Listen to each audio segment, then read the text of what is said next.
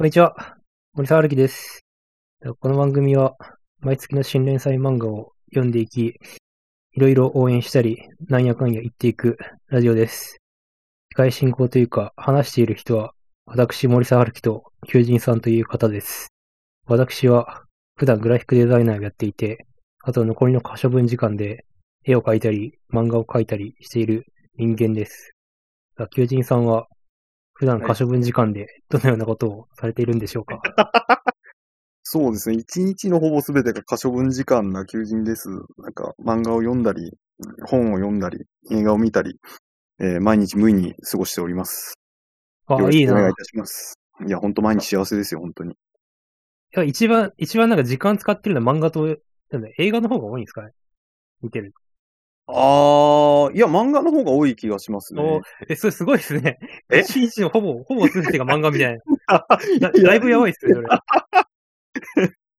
いや、そう言うとあれですけど、あー、まあでも、でもそうですね。なんか最近、なんか気力がなくなると、やっぱお気に入りの漫画を何周もしたりするんで、だから、そん な、なんかね、もうとりあえずある漫画全部持ってこいやみたいな感じじゃなくて、なんかとりあえず読んでるみたいな感じで、特に生産性のあることはしてないですね。うんあでも、普通、なんかこう、時間が大量に有り余る人って、はい MMORPG やったりとか、ネットでやったりとか、はい。とかひたすらテトリスやるみたいな、そういう、はいはいはい。なんか時間をゲームに費やす人が割とはい多はいはい。い気がするんですけど、漫画なんですね。あ、そうですね。そう言われてみると。漫画サイボーグとして、なんか漫画を摂取して漫画をうん。漫画をなん、漫画を糧として生きてるみたいな。そうですね。漫画を摂取して、普通になんか、おしっことかうんちとかして、そのまま終わりみたい 漫な。漫画確かがにそのまま代謝として出ていくみ たいな。老廃物となって。特に別に消化とかもしないみたいなね、感じで。ああ。いスルスルっと体の中を通り抜けていく。や、まあ、やっぱカロリーはね、やっぱ摂取、なん かロー、ローカロリーとかゼロカロリーの時代なんで、うんい。や、ま、漫画の、漫画でカロリーがね、ちょっとだけ、うんなんかローカロリーでやって、うんなんとかうまくいくみたいな。そうですね。そういうそういう感じですか。そうですね。じゃあなん か、一応ね、一応ね、なんか本、はい本編としてはね、はいはい。なんかリストとして、まあはい前回収録分から今回収録日までのやつはね、リストにしているので、それを、に対して順に触れていくみたいな感じなんですけど、うんまあ一応、なんかね、フリー、フリートークというか、オープニングトークみたいな感じ で、なんかうん最近、最近読んだ漫画とかね、良かっ たコンテンツとかの話はね、うんなんか一番最初に振っていきたいわけなので、なはいんかね、じゃあ僕は何も話すことを考えてこなかったんですけど、求人さんは何か話せるネタはあり ますかあ、そうですね。最近出たやつだと、ナポレオンの最新刊が出たんでお、それに合わせて、ナポレオンをまた読み返したりとか、そういうのやってますね、最近は。最近はっていうか、最近の漫画だとそうですね。ナポレオン、あの、長谷川哲也の書いてるやつですね。あいや読んだことない。そうですね。多分第一部の方が結構コラ画像っていうか、なんかロペスピエールとか結構コラ画像とかになって有名だと思うんですけど、二部の方はそんなに話題になってないのかな。なんかどれくらい売れてるのかわかんないですけど。まあ二部で今ちょうどなんか終盤というかこうナポレオンが、えーっと、エルバ島に追い出されてからフランスに戻ってきて、さあどうぞみたいな感じなんで、今ちょうど一番ナポレオンが熱い時期なんで、まあ漫画としては面白いですね。え、これって、いつぐらいから連載させたやつなんですか、いや、結構前ですね。いや、はい俺もなんか連載最初からじゃなくて、で、今やってる、その、波動進撃ってやつが第2部みたいな感じで、その、うん。ナポレオンが定義ついた後なんで、その前がえっと、なんだったっけちょっと忘れちゃったな。でもめっちゃなんか絵が濃いですけど、ありそうでありすえんぐらい。いや、第1部とかめちゃめちゃ濃かったんですけど、第2部からはもう割と、そこまで線はしつこくないというか、もう、第1部っていうか、もう最初の1話ともう完全劇画ですね。うん。まあ、そう今劇画地区ですけど、そうなんですよね。いや、こんだけ線描いてやっぱ大変だな、みたいな気持ちにね、はいはい。でどのぐらい工数かかるんだろうな、みたいな気持ちにね、ちょっと、なりましたね。でも今あんまり劇画とか、そういううん書。き込むタッチのものとかってあんまりないんで、新しく始まるものとかだったとに。そうですよね。今、いいまあでもそっか。まあ劇画は、劇画的なものは残ってるけれど、なんか劇画そのままみたいなものはなんかあんまり、なんか、見ないなっていう印象が。そうですね。まあ、劇があってもなんかちょっとパロディっていうかなんか本ちゃんのなんか劇画っぽくはないですよね。ああ、まあ、まあ、ちギょャっグと系とかで。うん。やったりとか、劇劇画タッチでいきなりするとか、うん。そういうのがネタネタ的に使うとかは割とうん。あるなっていう気はしますが。そうですね。今の時代これなんですみたいな感じで劇画をバーンとやって絵柄でぶつけてくる人とかあんま見たことがないですね。そうですね。まあ、いるところにはいるんでしょうけど。まあ漫画、漫画界隈では無限なんで。うん、そうですね。あ、でも、さい Webtoon とかだと劇が合わなさそうだしな、みたいな。やっぱ、ちょっと工数とか作画的に。そうですね。今の上うん。今の時代的になかなか紙じゃないと劇画のあのタッチというか、書き込みがあんまわかんないから。まいや、そうですね。あでも、春田とか、あの青木氏とかの、うん。でっかい半径のものとかだったら、うん。まあ、劇画というか、まあ、まあ、森薫とかもそうですけど、うん超絶技巧系というか、アナログで、ペン画でめっちゃ書き込んだうん。作画とかは、ね、ありますね。うん。なんか前、森純駆動の、うん。純駆動池袋店で春田の、うん。春田作家特集みたいな、うん。なんか原画かなんか展示されてるような気がするんですけど、うんなんかこうやっぱ春田とか、そういうリアル展示とかをするんだなっていう気持ちにね、一番最初になりましたね。うん。うん。多分ジャンプとかサンデーとかだったら、まあ原画展示みたいなことにはまずなんないんで、そうですね。まあ、ファン層もなんかそういうの見る文化がありそうですよね。そうね、なんか、まあ、アナログ、アナログ作画系というか、うん。やっぱ、なんやっぱ生原画が最高っしょ、みたいな。うん。で、僕はね、ちょっとあんまつけペンとかよくわかんないんで、そうですね。まあ、超絶技巧だな、みたいな気持ちにうん。なりながら見てますけど。なんか森かおるって確かなんかその漫画家としてはそれは当然有名ですけど、なんか漫画読みとしても確か有名で、なんか、なんかマジで漫画全部買ってるみたいな話聞いたことあります。え、そうなんですかいやなんかもうえーマジで新刊とかもう出たらもう全部買って全部読むみたいな。だかええら漫画読みとしても半端じゃないみたいな。漫画読みっていう言い方ちょっと変ですけど、まあとにかく死ぬほど好きなんだなみたいな、もう摂取のレベルですよね、それこそ。ああ、なるほど。本当の漫画好きってこういうことなんだなと思いながら。ああ、それが、それが先鋭化したら、やっぱ、ああいう、うんああいう漫画になるんですかね。うん。なんかもう、いや、他であそこまでやってる漫画が、まあ、うんあんまないんで、ほいなやい、しかないんで、いや、そうですよね。もう本当病的な書き込みですもんね。パッと思いつくのがベルセルクな、なんか、なんか、び病的な 書き込みで言うと、ですけど、あベルセルクの場合はまだなんか、ファンタジー世界だから、なんかダークファンタジーだからあそこまで書き込んでるってわかるんですけど、森かおるの場合はなんか、あそこまで模様を書き込む意味はそんなに作品的にあるかっつったら、だから、まあそうです。まああれもだから中東だけどなんか貧困がなくても、なんかすごいファンタジーな、なんかすごい豪華な、あの、織物とか食、食い物とかなんかそういうのを丹念に書いてますよね。だからあれもファンタジーって言えばファンタジーっぽいですけどね。なんかまあそうです。絶対こんなに豊かじゃないだろうみたいな。まあそうです ね。あそれはなんか、うん。それはなんかリ、書いリてアるルのにダメ、じゃないですからね。リアルに中世とか中東とかね、リリアルな顔とかを書いちゃうとね、やっぱそれはうフん。ィクションとしてあんまりよろしくないんで、そうですね。やっぱ夢のある世界はね。だからやっぱファンタジー系って、やっぱもう世界観の作り込みしないと話にならないから、だからそういう意味だとベルセルクとかね、あの、お強め語りとか大変ですよね。だって、そう。映画とかだったらね、いろんな人がやって、まあ、それでもお金かかりますけど、一人でもうちまちま世界を作っていかないといけないから大変ですよね。いや、そうなんですよね。なんかう、ん背景、背景とかね、やっぱ、模様とか服装とか、来ろうと思えばいくらでも来れるけれども、やっぱ、漫うん漫画家は大抵個人、個人事業主なんで、うそんなに。に金と時間使え、普通は使ってられないんで。てか森かおるも確か体壊してたっていうかなんか、いや、それ体壊してるなってま感あ、さ。じ最近なんか体調を崩されて、そうですよね。そうネですね。ネームのままというか、なんうか、ん。不本意ながら、ほぼペン下書きの状態ですみたいな感じで、うん掲載とかなってましたけど。だからやっぱ、そういう漫画家の命を燃やす的なコンテンツでもありますよね。なんかそういう漫画ってね。ああ、怖い。最後まで持ったというか、いや、そうなんですよね。なんか、なんか手塚治虫のなんか病室でも彼はペンを握っていたのですみたいな感じのちょっと恐ろしいやつ。うん。まあ今時そういう人はやっぱ減ってんでしょうけどね。そういう何を節っていうかなんか、編集者もヤクザみたいだったし、漫画もほんと死に物狂いで書いてたみたいな。うんさすがに今はそういう時代じゃないでしょうからね。まあ、普通にパソコンがある段階でね、やっぱ、そそうなんですよね。こでじゃあアナログやろうとしたら、そこにはなんか、うん選択、選択が、うん選択と覚悟が出てくるので、うん。それしかなかった場合じゃないので、そうですね。確かにまあ、絵を、絵をめちゃくちゃ頑張るというか、一番わかりやすく差別化できるのは、確かに漫画だったら絵なんで、うん。あの映画とかドラマとか、ん音楽とかに比べて、うん。見てわかる部分で、一番書き込める部分。うん。ストーリーラインとか、そういうセリフとかは別に、うんあ。の媒体でもいけるので、うん。そうですね。あと、なんかね、トーンワークとかもすごいですよね。だからやね、ばいですよね。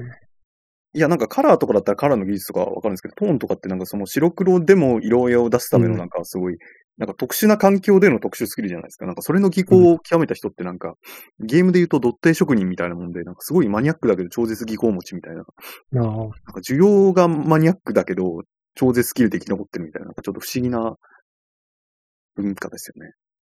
ちょっと面白いな、みたいな。まあ、やっぱ数が少ないとそれだけね、競争優位性があるというか、そうで他すに、ね。他にできる人がいないっていうのはすごい強みなんで、いい感じ。うん。ね、我々はね、ターの、ターの漫画読みなんでね、何の競争優位性もないっていうね、うんそうですね悲。しい、悲しい。その場がちょっと楽しければいいみたいな感じで漫画読んでますからね。うん、本当に良くないですね。もっとね、もっとま前向き に、ま前向きな何かがねうん。あるといいですね。そうですね。もっと気を引き締めて漫画をね、のめり、前のめりで読みたいですけどね。前のめりで。うん。はい。じゃあまあそんな感じで、オープニングトークそうはで。すか。はい。まあ、本日のはい。作品を、まあ、リストのやつをはい。順番にっていくはい感じです。なんかまあはい前のやつとかを編集していって思ったんですけど、はいやっぱなんか、その、ま、漫画が切り替わったタイミングというか、次のうん漫画に行くタイミングで、うんあの、ば多分媒体名と作品うんタイトルと、うんこの漫画はこういう感じですだけを最初に言っておけば、うん。まあ、なんかリズムができるなっていうああ、そうですのがねあった。んで、なんかか感想部分っていくらこう、ううにゃうにゃうにゃってこう下に下がっていっても、うん。こう、じゃあ次、じゃあ次に参ります、ドーンみたいなね、そういううんリズムができるなって思ったんで、うんやっぱそこの最初の、最初のとこだけはちゃんと言うみたいなね。そうですね。まあ、あらすじ紹介を一応するみたいなね。そうですね。ざっくり要約みたいな。はいただ僕は本当にざっくりとしか漫画読んでないからね。なんかね、はいなんかざっくり、本当のざっくり要約みたいになるんですけどね。まあ、しかも、1話、まあ、基本的には1話しか読めてないですからね。まあ、2、3話公開されてるのはありますけどね、時期のずれ的には。そうですね。うん。じゃあそんな感じで、はい1個目。はい。えーっと、まあ、隣のヤングジャンプ掲載の、はいはいまあ、恋愛代行という赤さ、あの、かぐや様とかの赤坂赤先生原作で、はいあのネット界隈で、まあ、YouTuber なのか、漫画家なのかよくわかんないですけど、西澤ゴミリさんが作画のうん。ラブコメ漫画が、隣のヤングジャンプで始まってるけど、これはヤングジャンプ本誌なのかどうかっていうのはちょっと、それもちょっとよくわかんないですけど、まあ、隣のヤングジャンプに載ってるやつでうん始まってました。うんまあ、話としては、まあ、かぐや様の場合は、なんか、あの、めっちゃイケ、イケメンでめっちゃ頭のいい王子様と、なんかお,、うんお嬢様だけど、なんかポンコツみたいな、うんそういう人たちがラブコンするみたいな話でしたけど、こっちの恋愛代行の場合は、うんまあ、なんか、おお嬢お嬢様っぽいのと、なんか、お王子様的なうん。何か、だけどなんか恋愛ベタな人たちが、なんか恋愛代行株式会社みたいなものを使って、うん。なんか、ななんかれ恋愛代行サービスを頼んで恋愛バトルをしていく話みたいなうん。感じだとうん思います。なんかちょっと、よ要約しようとすると、これ1話でやってることが割とおお多いので、ちょっと、うん。まあなんか、やや、ええ情報が多いんですけど、多分そんな感じで、まあ、恋愛指南ラブコメっていう感じで、れ恋愛代行っていうタイトル通りな、うんまあなんかレレンタル彼女とかレンタル彼氏とかの延長線上にある、うん。だ昨今の恋愛事情を鑑みた恋愛漫画みたいな感じうん。だと思います。うん求人さん、こんな感じで、話的に合ってますかね、これは。うん。なってると思います。まあ。うん。まあなんか、その話、話というか、ま、漫画的な技法というか、はい。なんか特徴としては、なんか恋愛代行サービスの、なんかそこから派遣されてきてるエージェントがコンちゃんみたいな、なんかマスコットキャラ的な、うん。これは、まあ多分スマートフォン上になんか表示されてる、なんか AI 的なキャラクターみたいな感じだと思うんですけど、なんか VTuber 的な、うん。なんかそういうなんか動物のキャラクターから、うんこの時にはこういう恋愛、恋愛手法を使えみたいな、うん指示を受けてうん。やるみたいな、うん。なんかテレビば番組の企画、企画みたいな、うんそんな感じがする。なんかすごい、なんかいろんな、やっぱ赤坂、赤坂赤だな、みたいな感じが、すごいしながら、僕は、なんか見ていました。そうですね。まあ、ちょっと水曜日のダウンダウン集を感じますよね。まあ、あの、佐久間さんの、あの、YouTube の、あの、うんなんとか TV みたいな、うん割とそういうバ、バラエティ系の仕組みみたいな。うん。なんか、かぐや様の第一話とかだったら結構、うん。なんか、なんか手をつなげないまま半年が過ぎたみたいな、なんかすごい、うん。ナレナレーションで全部うん、すべてのギャグを持っていくみたいな感じだったんですけど、こっちの場合は、なんか、比較的ナレーションが抑えめで、うん。なんかいろんなスマートフォンからのキャラクターの声と、なうんんかキャラクターの動きみたいな、結構なんか、割と複雑な感じが していて、だからそうですね。だから恋愛の駆け引きとか状況説明とかだったのが、ナレーションとかだったのが、そのなんか本人役と違ってなんかブレーン役以外そっちで描いていくみたいな感じだと思うんですうよ。ん。だから今までもだからメタラブコンみたいなの書いてきたんですけど、なんかこれは本当に構造的にメタラブコンみたいな感じにしてて、そういう意味じゃ面白いんですけど、でも、あれですよね。そのなんかアドバイス役が女の子女の子男の子男の子っていうのは普通っていうかなんか逆とかだったらちょっと面白いなと思うんですけど、うん。なんかちょっとそのまますぎるかなみたいな。ああ、まあでもちょっと男のアドバイス役の人が明らかになんか、なんか紐手っていくオタクっぽいから、なんかそこの、なんか微妙なズレみたいのが出てきたら面白いなという気がしますけどね。うん。でこあ、でも、あ、でもそっか、赤坂赤坂だから、やっぱなんかこれは、アニメ化まで見据えてやっぱこう考えて読んでいく必要があるのかなみたいな、ちょっと一瞬、あかぐやさん推しの子も、やっぱ今、今推しの子やってるし、そうですねやっ。ぱ、いやこれがやっぱ今の最先端ラブコメなんだっていう気持ちで、やっぱこう、学習する感じ見るとすごいいいのかなみたいな気がね。そうですね。なんか企画がす、うん企画が凄まじく、なんかちゃん、ちゃんとし、ちゃんとしてるというか、うなんん。か、とりあえず、なんか、〇〇さんものやっていましたとかそういうんじゃなくて、明らかにうんメタ、メタメタ、メタメタにメタな、こう、ララブ コメをひたすら、こう、上から俯瞰してみて、こういう構造的にこういう企画入れたらいいけるでしょ、みたいな。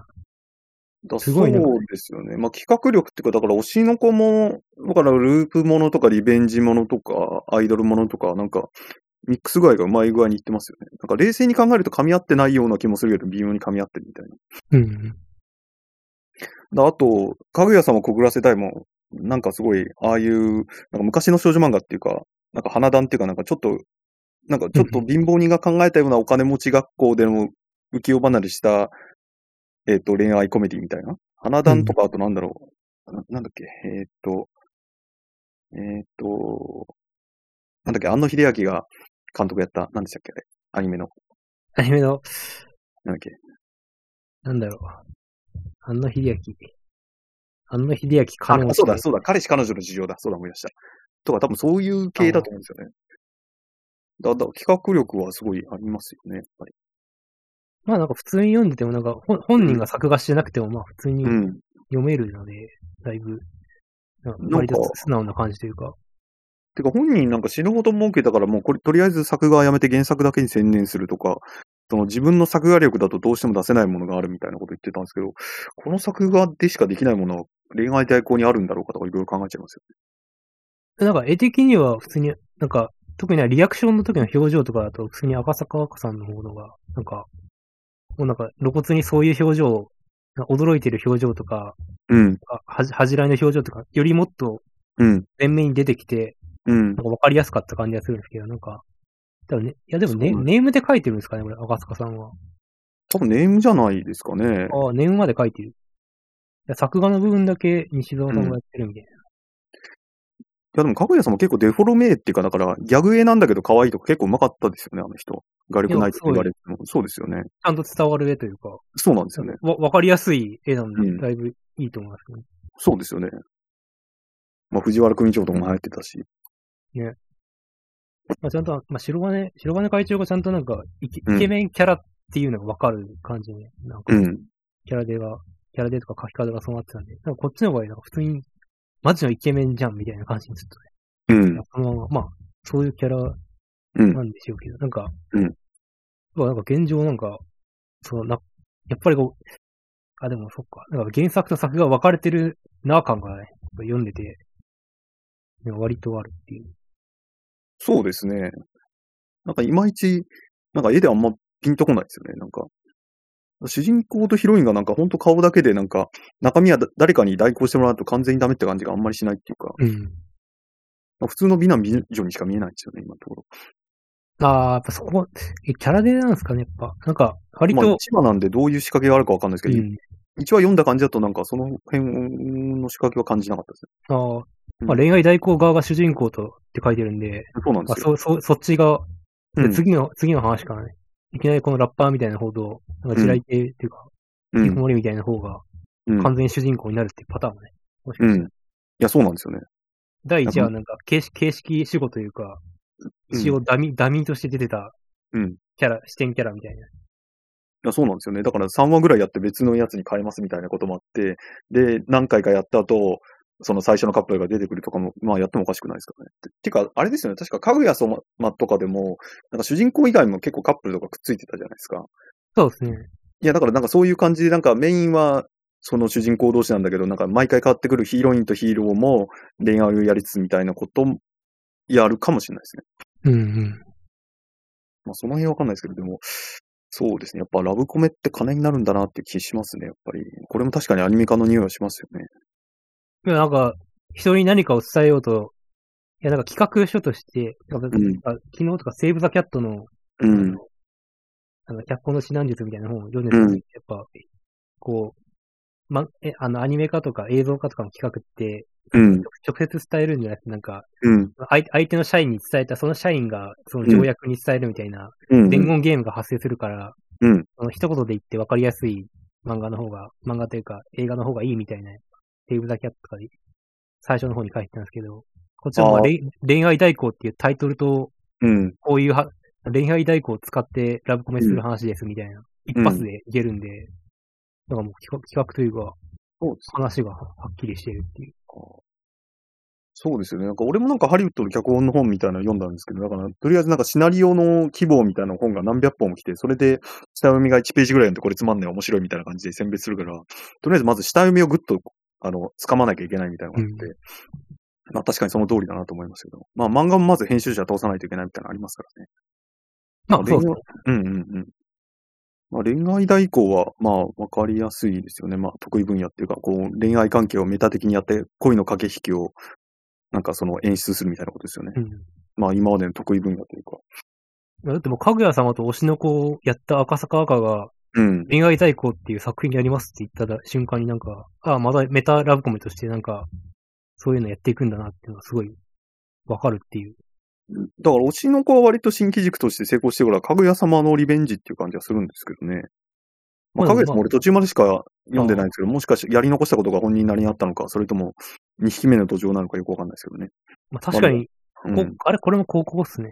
どっちも確かに高校なんで、うん。うん。しかもこっちも別に、まあモスコーでたくさん人がいるから、うん。なんか舞台としては言うて、めっちゃ変わったっていうわけじゃないんで、設定が変わったっていう。そうですよね。ここでなんか社会人ラブコメとか、小学生とかに行か行かずに、やっぱ、もう一回高校生ラブコメをやるっていうのが、うん。しかもあれですよね、結構なんか、かぐや様って何巻だったか忘れましたけど、確か主人公と女の子確かセックスしてましたよね。えしました あれしてなかったっけいや、だからなんか高校生ラブコメ、なんか大学生とかだと普通にやっちゃうけど、高校生とかだと結構やるかやらないかって結構大きいじゃないですか。だからなんかそういったところでも高校生ってちょうどいいのかなみたいな。いや、確か、かぐや様は確かやってたんじゃなかったかな。あなんか、最後まで読んでないって言っても、だいぶ、あれ、後ろまで読んでません、それ。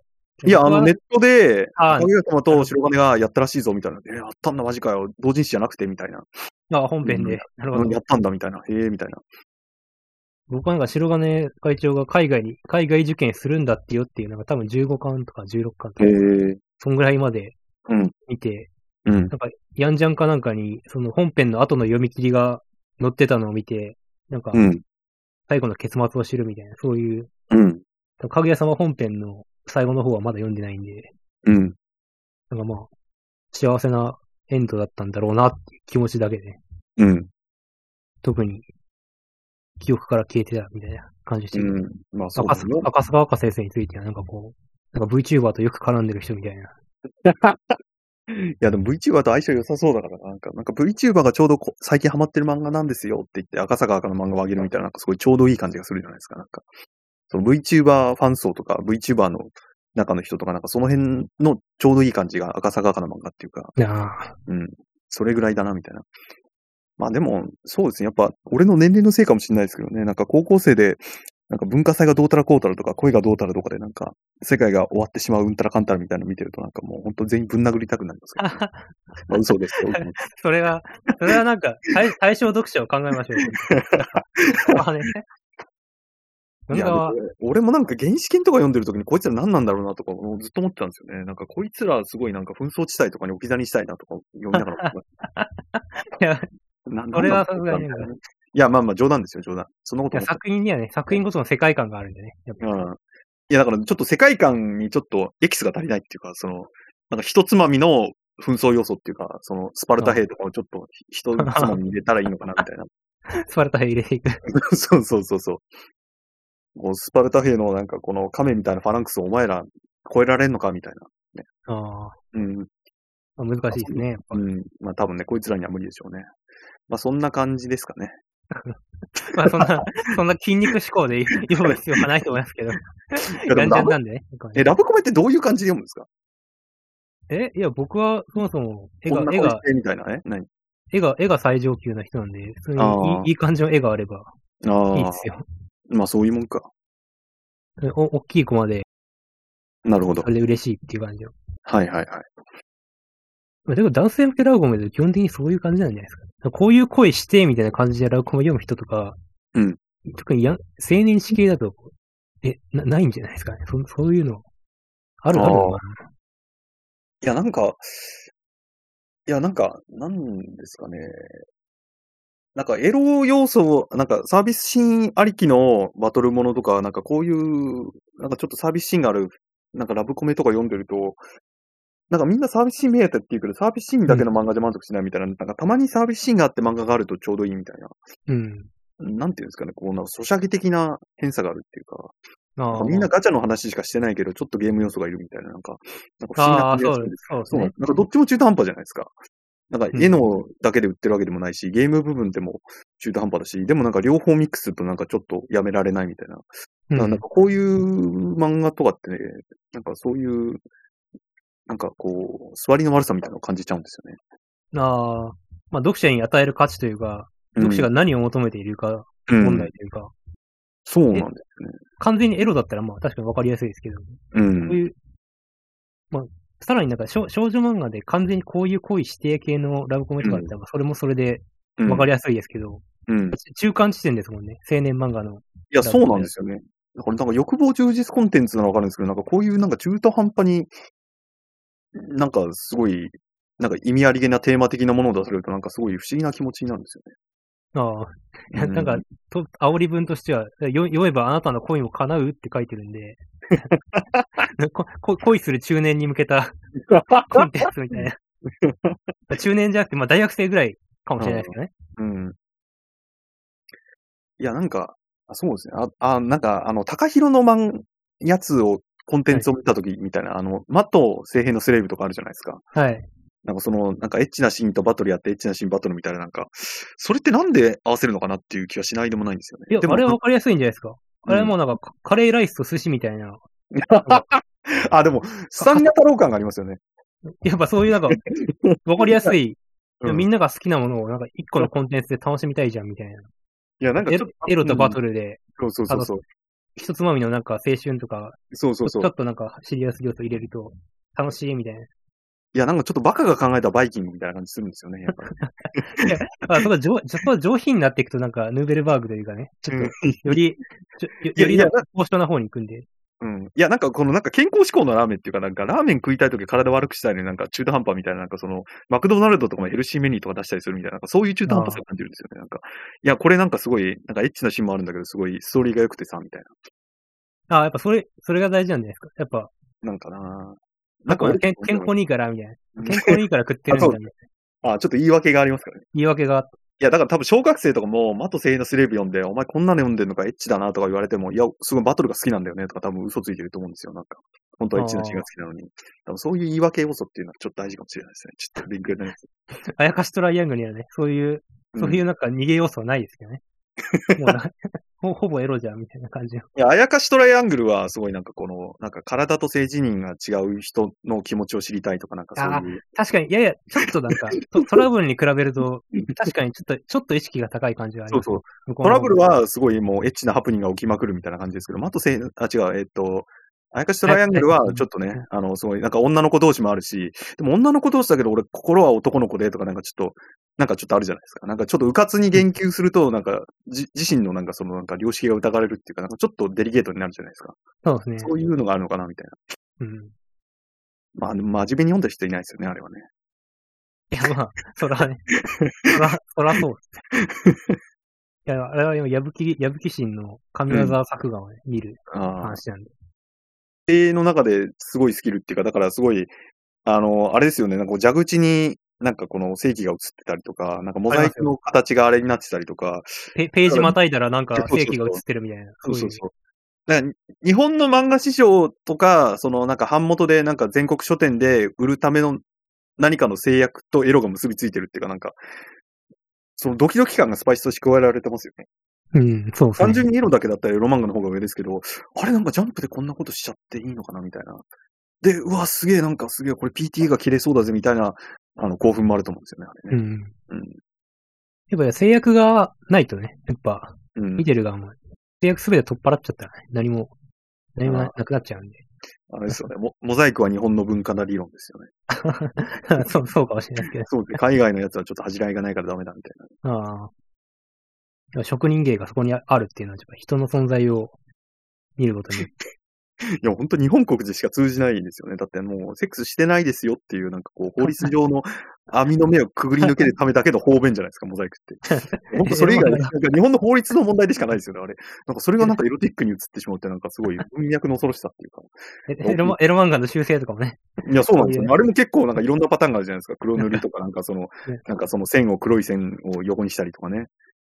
なんかこう、セリフ枠を、あの、正規の形にしたりとかね。なんかもうそこまで来たらも なんだこれだって感う、エじ。ロってなんだろうとかいろいろ考えちゃいますよね。本当わわい、わいせつ物とはみたいな、にいや、そうなんですよね。なんか、不思議な感じにねなりますね。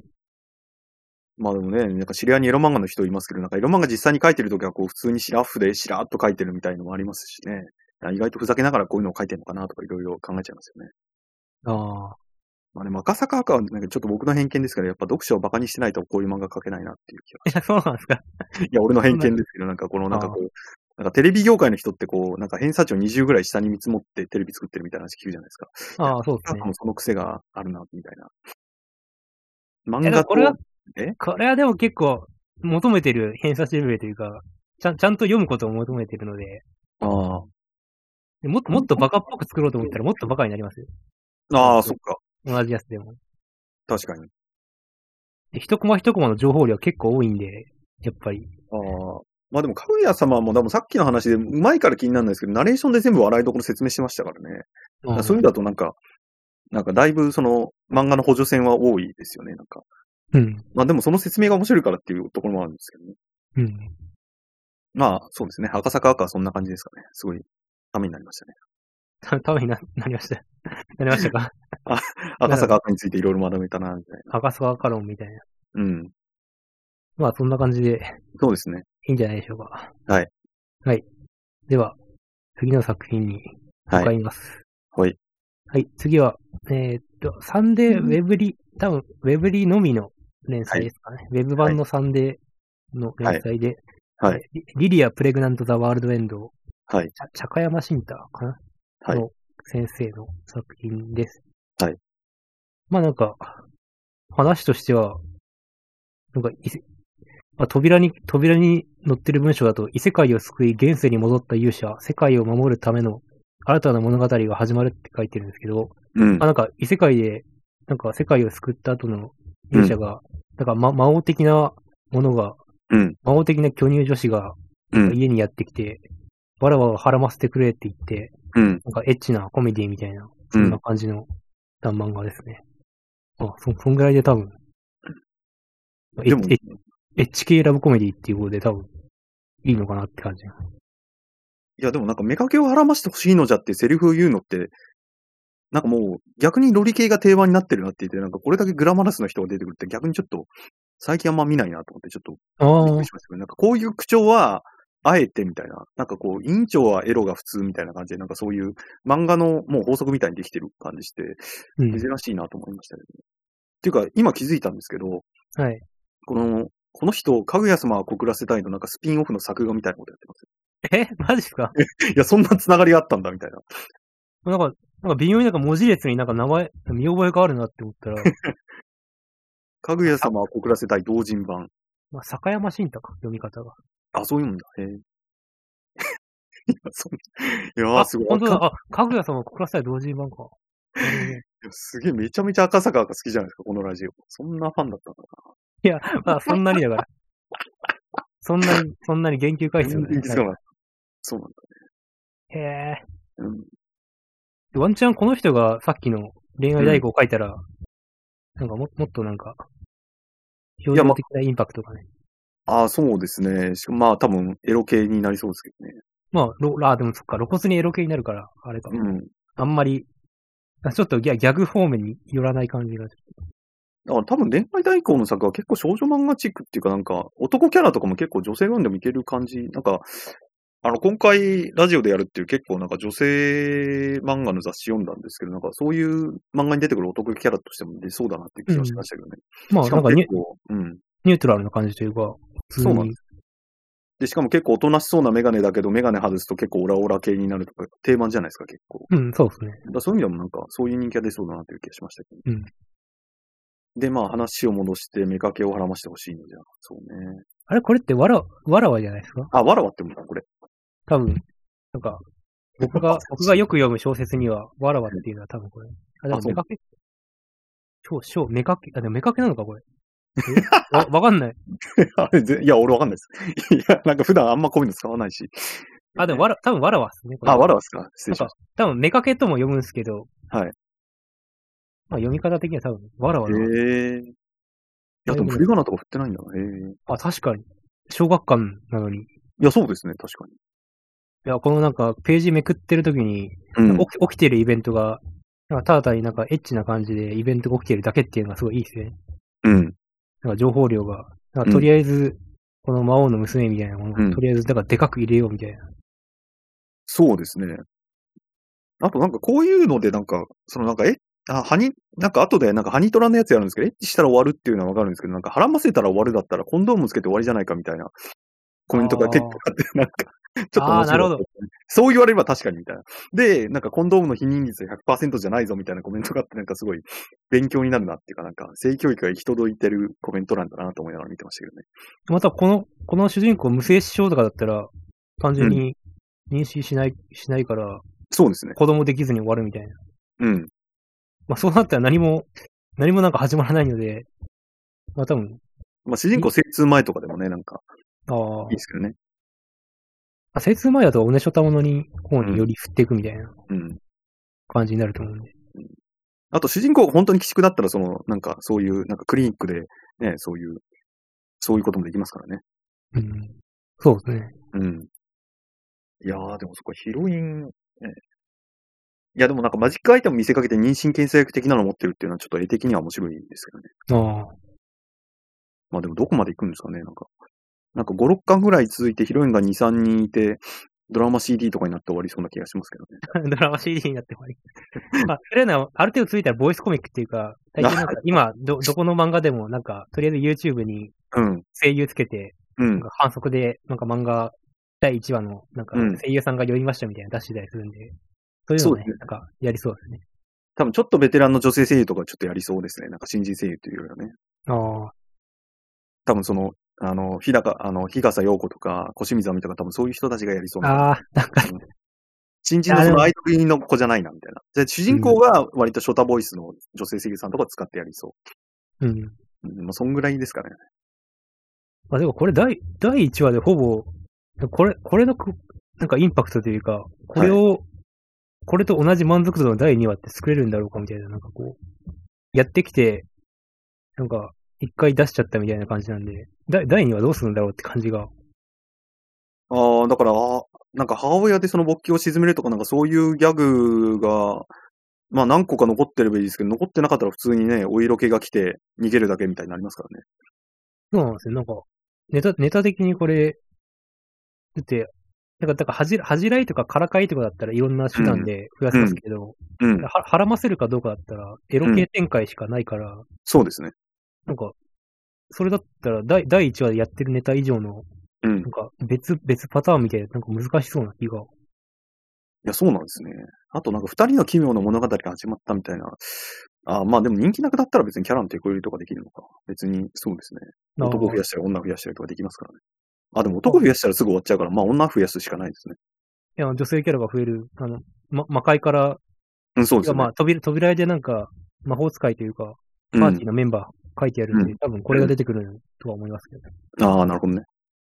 やっぱサンデーだからなって感じだな。で小学館だからこう、これはまあ教育的コンテンツとして。そうですね、性教育にっていうか。だから、うかつに性行為をすると子供ができてしまうかもしれないから、否認をしっかりしろよっていう教育的メッセージですよね。うん。ためになりますあ、ためになるな。ね。うん。これはなんかだいぶ売りというか、うんその読み方的には分かりやすいんじゃないですか。ああ、そうですね。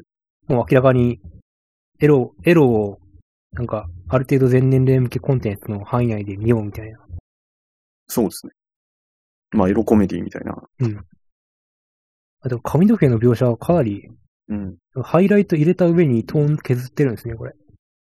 なんか、もやトーンみたいなやつですか名前わかんないですけいや、トーンっていうかこれ、ベタ入れた後にトーン削りで、ど。ああ、なるほど。柔らかいトーン削りとかを入れると、こういう風なええものになります。こういう黒髪いいですね。いや、でも、ちゃん、すごい、髪の毛の描写にかなり凝ってる感じ。うなんん。そうですね。か、ハイライトの入れ方も、うん。なんか上の頭頂部のなんかエンゼルリングのところだけじゃなくて、うんなんか側面の流れてる髪の毛にもきっちり入れた上で、なんかトーン処理してるっていうのはすごい、うんなんか女の子の髪の毛描写が、あその書き込む方向じゃなくて、なんかちゃんと、そのなんか、多分連連載に耐えられるレベルで、うん。きっちり設計されてる感じが。そうですね。いや、でもそうか。子供作ったら世界が滅びるのか。うん、いや、なんか世界系とかだったらなんかこう、世界か少女かみたいなのありますけどね。子作りになるとちょっと微妙な話になってきますよね。まだああ、いないしみたいうん。な。なるほどね。まあそんな感じ。まあそんな感じ。まあ、うん絵が、絵がいいのでいいじゃないでしょうかっていう、そうなるほどね。そんな、そんな感じですよ、僕は。まあ僕もそんな感じですね。はい。まあ名前が高弘っていうのはちょっと気になるんですけまあ、なんかね、 いろんな、どね。何かが、うん。うん。何かがあるんだろうなっていう感じが。うん。そんな感じで。そうですね。では、次に参ります。うん。次は、これも、ウェブ媒体で見てると、実際にどの媒体に掲載されてるかよくわかんないんですけど、まあコミ、うんコミックデイズのウェブの方に載っていた、うん。えーっと、タイトルが、バウトな彼女で、作者名が甲斐、甲斐良太郎さんはいの作品 です。まあ、ラブコメ作品で、うんまあ、ヒロインがプロレスやってて、がたいのいいっていう、うんそんな感じのラブコメですね。うん。もう、わかりやすい。主人公がちょっと弱くて、うん。ま、まるさんというか、相手役のヒロインがめっちゃ、がたいが良くて強いっていう、その強,、うん強さに負けていくみたいな、うん。そんな感じのうん。漫画ですね。うん。まあなんか、僕は普通に、あ、ガタイ、ガタイ語って強い系ヒロインじゃん、いいじゃん、みたいな。うん。はえーって感じだね。そうですね。ガタイ系がいい女の子系だと、ガッツって色気思い出しちゃうんですけどね。まあそこまでそそうなんですか そう僕はちょっとよくわかんないですけど。あ、そうですか。失礼しました。そうですね。ただなんかこれ、なんか、主人公の坊主頭の方が、うんなんか、それヒロインと同じぐらい目にハイライトが入ってるんですよね、これ。いや、そうなんですよね。なんか。なんかこういうのってでかい普し。通うんそう、なんか丸々さんとかヒロイン側の方にめっちゃ作画コストかけて、うん。主人公はもうなんか三白眼みたいなうん。そんぐらいにするのはよくは、よく見るんですけど、これなんか、ほぼ同じ処理をしてるので、この坊主頭の子に髪の毛つけたらヒロインになるじゃん、みたいな。ちょっとこう、そうなんですよね。まあでも、すうんまあでも、ボーイッシュだからこっち女の子っぽいかって言われると坊主頭だし、でも両方体育会系っぽいく見えますからね。うん、確かに。まあでも陰キャとギャルはあるから、陰キャと筋肉少女。そうね。なんか、なんか、確かにヒロインはわかるんですけど、なんか主人公の坊主頭はちょっと主張強いっていうか、ああ、確かに。なんかよくわかんないんですよね、なんか。ねえ、なんか女の子がね、けマッチョだったらそういう、ラブコミ系でこういう類型あるよねって思うんですけど、うん主人公の主張が強いな、み まあ、スキンヘッドにした女の子というか、たいな。うん。い普通に坊主頭にした女の子っぽくもなんか見えるんで、なんか、や、そうなんですよね。なんかこういう、なんか、いいわゆるなんか無視点キャラとしても無属性な男性主人公みたいな感じじゃなくて、なんか、こううんいうキャラなんです感が、だいぶ、もうこれで実はこの子も女の子なんですって言われてもね、なんかこうん。う、わかるわ、みたいな。うん。わかるわかる、みたいな気持ちになるね。うん。まだ確定しないんでね。ぱりうん。まあ、俺、俺って言ってるだけのうん、女の子かもしれないんで。まあそうなってくると話の複雑さがいきなり増しますよね。なんか急に込み入った話になりますよね。なんかね。あ、でも、あ、でも途中でパオンっつってなんか正規が見えてるシーンがあるから、うん。まあ男なのか。 いや、い やまあそうだと思うんですけど。いや、でもなんか一応だから主人公の固有性的に、なんかそのなんか、こう、ヒロインが、っていうだけじゃなくて、主人公としてなんかこう、ヒロインが大好きだからこそヒロインに勝ちたいみたいな、なんかそういう固有性ありますけど、なんかそれ以外は特にないですからね。それにしては坊主が強いっていうか、なんかちょっと不思議な感じですよね。なんか主人公を強化したいにはエピソードが弱いし、強化したくない割には坊主が目立つし、みたいな。なんか、どもういう短し的な不思議さを感じます。うおとなしく、なんか量、量産型ヘアというか、わうんわかりやすい黒ベタヘアとかで、うん。女の子側が茶色というか、トーンを張ってるんで、黒ベタでよかったのではっていう気は。そうなんですよね。まあ、主人公を陰キャにしたらなんかちょっとなんか、僕やばも好きな人とかも一緒についに買ってくれそうっていうか、あこういうのいいんだよねみたいな人も。こっちも、こっちも山田ですしね。でもねこっちは、そう そうそうそう。こっちはちょっとガタイがいい方の山田みたいあそうそう。まああっちもがたいいですけどね。な。ああ、まあ、まあ両方巨乳で体でかいしみたいまあ、こっちはデカさが多分なんかウェイ、ウェイトの方にもあるみたいな。な。そうそう横、横幅というか、うん、筋肉量も。で、僕やばの方は、その、タレントとしてすごい売れてて、主人公は劣等感抱いて、こっちの方は、なんか女の子がすごいめちゃめちゃ筋肉的に強くて、大会とかでも結果を残してて、こ主人公がちょっと負い目を感じるみたいな、そんな感じでいいんじゃないですかね。なるほど。うん。だいやこれは、もうやってみたいな展開的には、この坊主、坊主頭くんがレス、はいプロレスをやっていくみたいな。一緒に。いや、でもなんか女の子にモテたいからプロレス始めてどんどん成長してったら、なんかすごい、1、2の三四郎とかスラムダンクとかの、系に来そうだあ あな多分こういう、ああああまあでもなんかそういう大胆な路線変更する漫画結構前にありましたけど、でも、こういうコンセプトでラブコメだろうなって思って、そういう展開だったらみんなびっくりするでしょうね。うんえ、そんなことあるみたいな。でも、煽り文というか、爽やか1000%青春ラブコメって書いてるんで、やっぱスポーツ漫画じゃなくてあくまで、うんラブコメとして、 そうですね。ラブコメとしてやるにはし、 してはなんかプロレス要素がちょっと強い気がしますけどね。いや、そうめでっすちゃ、めっちゃプロレスやってるんで、なんか。うん。結構長い間。しかもなんか、うんなんかさ サービスシーンが主人公のサービスシーンでパオーンが出てきてそれを恥じらう女の子っていう、なんか、 それはサービスなのかみたいな。まあサービスはサービスですけどね、なんか、露出狂みたいな。ああ。うん。いや、でもなんでかもこのシーンでだからあれですよね、なんか女の子の股間に顔を詰められて、うひょひょとかじゃなくてなんか、自分のパオーンを女の子に見せつけてっていうところがなんかちょっとマニアックな感じがいいですよね。 まあ、てか第、第1話でやるにしては確かになんか分かりやすさというか、なんか、そうなんだみたいな感じでも、そうですね。そっちの、そっちかみたいな。いまあでもこういう女の子好きな人一定以上いるからいいのかもしれないですけどやだからなんかやっぱこう、ね。レレパートリーとしてなんか、うん。ちゃんと他にはないところをちょっとにうん攻めてきたって感じで、そうですね。この辺はたちゃんとなんかうん。や、やってんな感があっていいと思いますうん。よ。眉毛も太いし、いいんじゃないでしょうか。うん。ああ。いやー、でもなんかすごい、あれですよね、なんか、なんか DL サイトの CG 集とかでなんか、パパ活とかやってそうな女の子だなって感じしましたね、なんか。え、そうなんですかいや、なんかほら、クラスでは男扱いされてたっつって、そんなことないよ、女の子だよ、君もちゃんとみたいなことを言わされそうみたいな。ああ、いや、僕はなんかあんま り、ぼ僕の DL サイト感的にはそんなになんか、キャラキャラでキャラデザ的にそこそこまでいきないかなさそうだな。あ、じゃあこれは後で編集で切っといてください。はい。あ、いや、めんどくさいん で、めんどくさいんで、それはやりやりませんよ。じゃあまあそんな感じですかね。バ,、はいバウトの彼女は、はいこの、この、このぐらいで。はい。はい。お次。はい。あ、次が、はいちょっとね、Kindle を開いて、はいそっちの方に行かなきゃいけないんで、あれなんですけそうどですね。まあ、コンプ、コンプエースの、まあ、2023年6月号からに始まっていた、えーっと、今めっちゃ、開いて扉ページに向かおうとし、これはタイタイトルコールがない。これは死亡遊戯で飯を食うでいいんですかねデスゲームなのかなこれ。読み方がタイトルは死亡遊戯で飯を食うじゃないですか。いや、なんかよ、あ、でも、振り仮名ないからそのままでいいのか。うんなんか、普通に西尾維新的になんかデスゲームって呼ばせるみたいな、うんそういう、あれの可能性もある気がしますけど。ああ、なるほど。まあ、あてラかイトこれ、もともと小説があったんですかこれ。あ、ライトノベル原作ああ、はいはいはいはいはい。で、なそれのコミカライズっていうええので、多分、え MF 文庫からメディアファクトリー文庫あ、そうなんだ。じゃあもう。から3巻まで出ているラノベの、えそれのコミカはライズっていうあ。ことですね。いや、でも、なまあ、んかなんか、はい。まあ、タイトルに、まあ、死亡遊戯とか、はい。まあ、煽り文にな17歳なり合いはデスゲームってある通り、まあ、うん。美美少女デスゲームものっていう言い方で、多分全体を一発でいけるタイプの。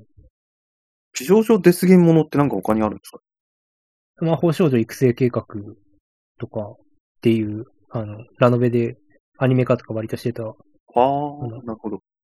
そういうのがある。デスゲーム、割と、そのまあでも弾丸ロップとかも普通に近いタイプだと思いますけど、ああ、まあ確かに。まあ普通にデスゲームものでうん美少女でやる気は割とあるので、あんまりなんか三大出版社というか、でかいところというよりうは、ん角川とか電撃とか系で結構うん。出るなっていう印象がうん。あるやつの最新版というか、うん。一番新しいパターンみたいな感じで、うなんん。かまあ僕としてはなんかすごいなんか、アズールレンのフォーミダブルみたいな、うんめっちゃ、めっちゃなんか可愛い子ができて、満足しましたみたいな。いや、でもなんかあれですよね。なんか石ガチャも漫画作画ガチャも成功してる感じきます。これしますねすごいめっちゃやばいっすね、これは。なんかなんかす ごい最近の匂いしかしないっていうか。いや、なんか、てか別にな漫画として読んだ時も言うて、いやでもまあ、読みあ、でもそっか、まあ第一話だからあれか。もう普通になんか、あの、イラストレーターが描いたなんか絵だけが、なんかん。立ち絵だけめっちゃ綺麗で、なんかちうんっちゃい絵になると、なんか何やってるかわかんないみたいな感じじゃなくて、うんなんか普通に漫画として見た時に、うん。ちゃんと読めるタイプの、いかなりいい感じの書き込み量と絵のうまさみたいな。いや、そうですよね。なんか別に背景が結構少ないかなと思ったんですけど、なんかトーンとか効果も的確で読みやすいというか、うんしかもどこにいるのかなわかんないってこともないですからね。まあでもキャラに、キャラの、なんかメイド服、全員メイド服着て、うん。いて、なおかつ髪の毛の作画とかめちゃくちゃ書き込みこだわっうん書き込み量とか、あの、エナメル素材というか、黒部分に入れてる数が多いんです,、ですけど、その分背景の部分で、うん。あのぼかぼかすところぼかしたり、入れなくていいところを省いたりして、かなり、その画画面の作り方がめちゃくちゃうまいっていう、うん。僕はお思いましたね。ああ、そっか。いや、なんか一話目読んで、なんかちょっと火が弱いなと思ったんですけど、なんか、ラノベで原作がちゃんとあるなら、面白くなるかもしれないですね。まあ、多分そのコンペースとか、まあ、普段あんまり読んでないですけど、こういうとこだと、なんか多分、その、第、なんか全く読者に知らないものをなんか届けるというよりも、なんかある程度読んでもらうこと前提で、こう、価値を届けていくみたいな感じだと思うので、うん。なんかそういうなんか漫画としてなんか第一話、めちゃくちゃ引きがあるぜみたいな感じよりは、ちゃんと、元、元のラノベ読んだ読者にめっちゃ満足できるコミカライズやっていくみたいな。いういうやよそううな気が一応女の子一人死んで、引き強いっちゃ強いんですけど、なんか感情移入とかする前になんか死んじゃったのなんか、あんまり引きっていうよりただの展開っていうまあ、そ感じれではしなたんかまあ、ありますね。なんかキャラの、まあ、書き分けというか見分けはつきますけど、言って、どのキャラがどのキャラだったかみたいなものまでわかんないので、なんか、キそうャなラんだの名前はわかんない。いや、なんか弾丸論破とかめちゃめちゃうまかったんですけどね。うんまあ、あれは時間の余裕があったからなんですけど、なんかうん、いきなりこいつ広いんだろっていうやつが死んだりとか、死んだやつが実はこいつがみたいなことがあったりとか、毎回良かったんですけど、今のところ第一話読んだんですけど、なんか特に何も、なんかうん全員がその、なんか西尾維新の小説みたいに、いろいろ、なんかバックボーンが、なんかま漫画チックな、なんか現実離れしたバックボーンがあるんですけど、なんかそれに付随するエピソードは特にないので、なんかあんまキャラ立ってる感じがしないというか、キャラ立つ前に一人死んじゃったなという感じでしたね。まあ、でも西尾維新のあの、なんか、十二支で対戦するやつとかも、うん。まあととりあえずな何人か殺してから、なんか残りのキャラで立てていくみたいな、そういう、美少女デスデスゲームもでも、なんか最初になんかルール説明のために何人か殺した後に、あこいつが実は主人公なんだみたいな、そういうやり方とかあるので、でもそっちに近いのかなって。うん、そうですね。まあまあ、藤本たつきとかもそうですけども、なんかこう死なせるためのキャラみたいなのいますからね。うんなんかそうですね。うん死んだからこそ輝くみたいな。もうそれも一周して、なんかそういうキャラクターがなんかまた復活してとかそういうパターンもありますからね。なんかうんワンピースだと最近バギーもまた活躍してるらしいじゃないですか。なんかそんなそう、してますよ。クロスギルドっていう、なんか、クロコダイルさんもまた復活して、うん。うん。いなんかミ、ミホークと一緒にやってますよ。や、そうですよね。なんかこいつかませだろみたいなやつがなんか実は世界を救うのじゃみたいな、なんかすごい、なんか鳥山明のあのミスターサタンみたいな、なんか、うん。やっぱ師匠だから好きなのかなみたいな。で僕はやっぱ少年なんでね、やっぱワンピース毎週読ん で、うわーおだっち、おだっちすげーって言いながら。あ、森下さん少年だったのか。ああ、いいやや、ミカポンだったんだな。ユユタボンじゃない。 ユタボンはワンピース読まないでしょ。いや、ユタポンだって麦わら帽子かぶってるじゃないですか。読んでるのか。小学生で、あの、やっぱワンピース好きっていうと、やっぱ、ユタポン。うん。うん。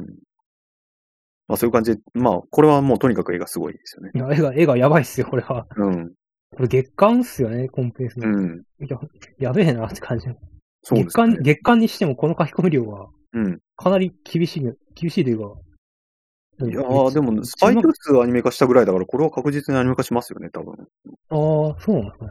多分、なんか、絵師の気合の張り方とかで、なんか、なんかすごい、これを売るぞみたいな感じが伝わってきますけどね、なんか、うん。こういう世界もあるんですね。いや、なんか、うん。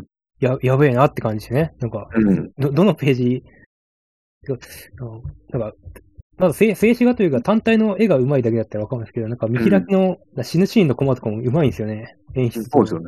めっちゃう、う、うますぎるんだけど、みたいな。ちょうっと、ん。何これって思っいやー、気合入ってますね。て。いや、すごい、すごい、いい、いい絵だ、みたいな。気い持やちそでした。うですね。なんか、ラノベ原作のコミカライズとか、ゲーム原作のコミカライズとかって結構残念な結果になること多いんですけどこれはかなり成功例とか上振れがすごいですよね。す、すさまじいね、これは。凄まじいですね。そんなこれはそうですね。うん原作者が、なんかこれ、なんかコミカラでするんですよって言われて、これが出されたら、え、マジでみたいになりますよね。優勝じゃんってなりますよね。こ このレベルですかみたいな。つ強すぎるんだな。いやーもうアニメもこのクオリティ言ったらすごいですけど、まあ多分そういうことはないでしょうけどね。 アニメ化する前提みたいいや、知るでしょ、多分これ。な。ああ。それでもボイスはね、ボイスがついて何かやっぱ欲しいよね。うん、それは確実にありそうですね。まあ多分一人ぐらい水瀬祈りのキャラがいたりとか、多分そういう感じでしょうね。ああ。フライヤネとか。うん。まあそういう、なんとあなあくまそあ、ういちょううど、まあ、ちょうどなんか男性キャラがいないんで、ちょうどいい感じのね、うん、そうなんですよねや。っぱ、素晴らしい感じだね。そうですね。いや、そんな、じゃこれは、こんな感じで。そうですね。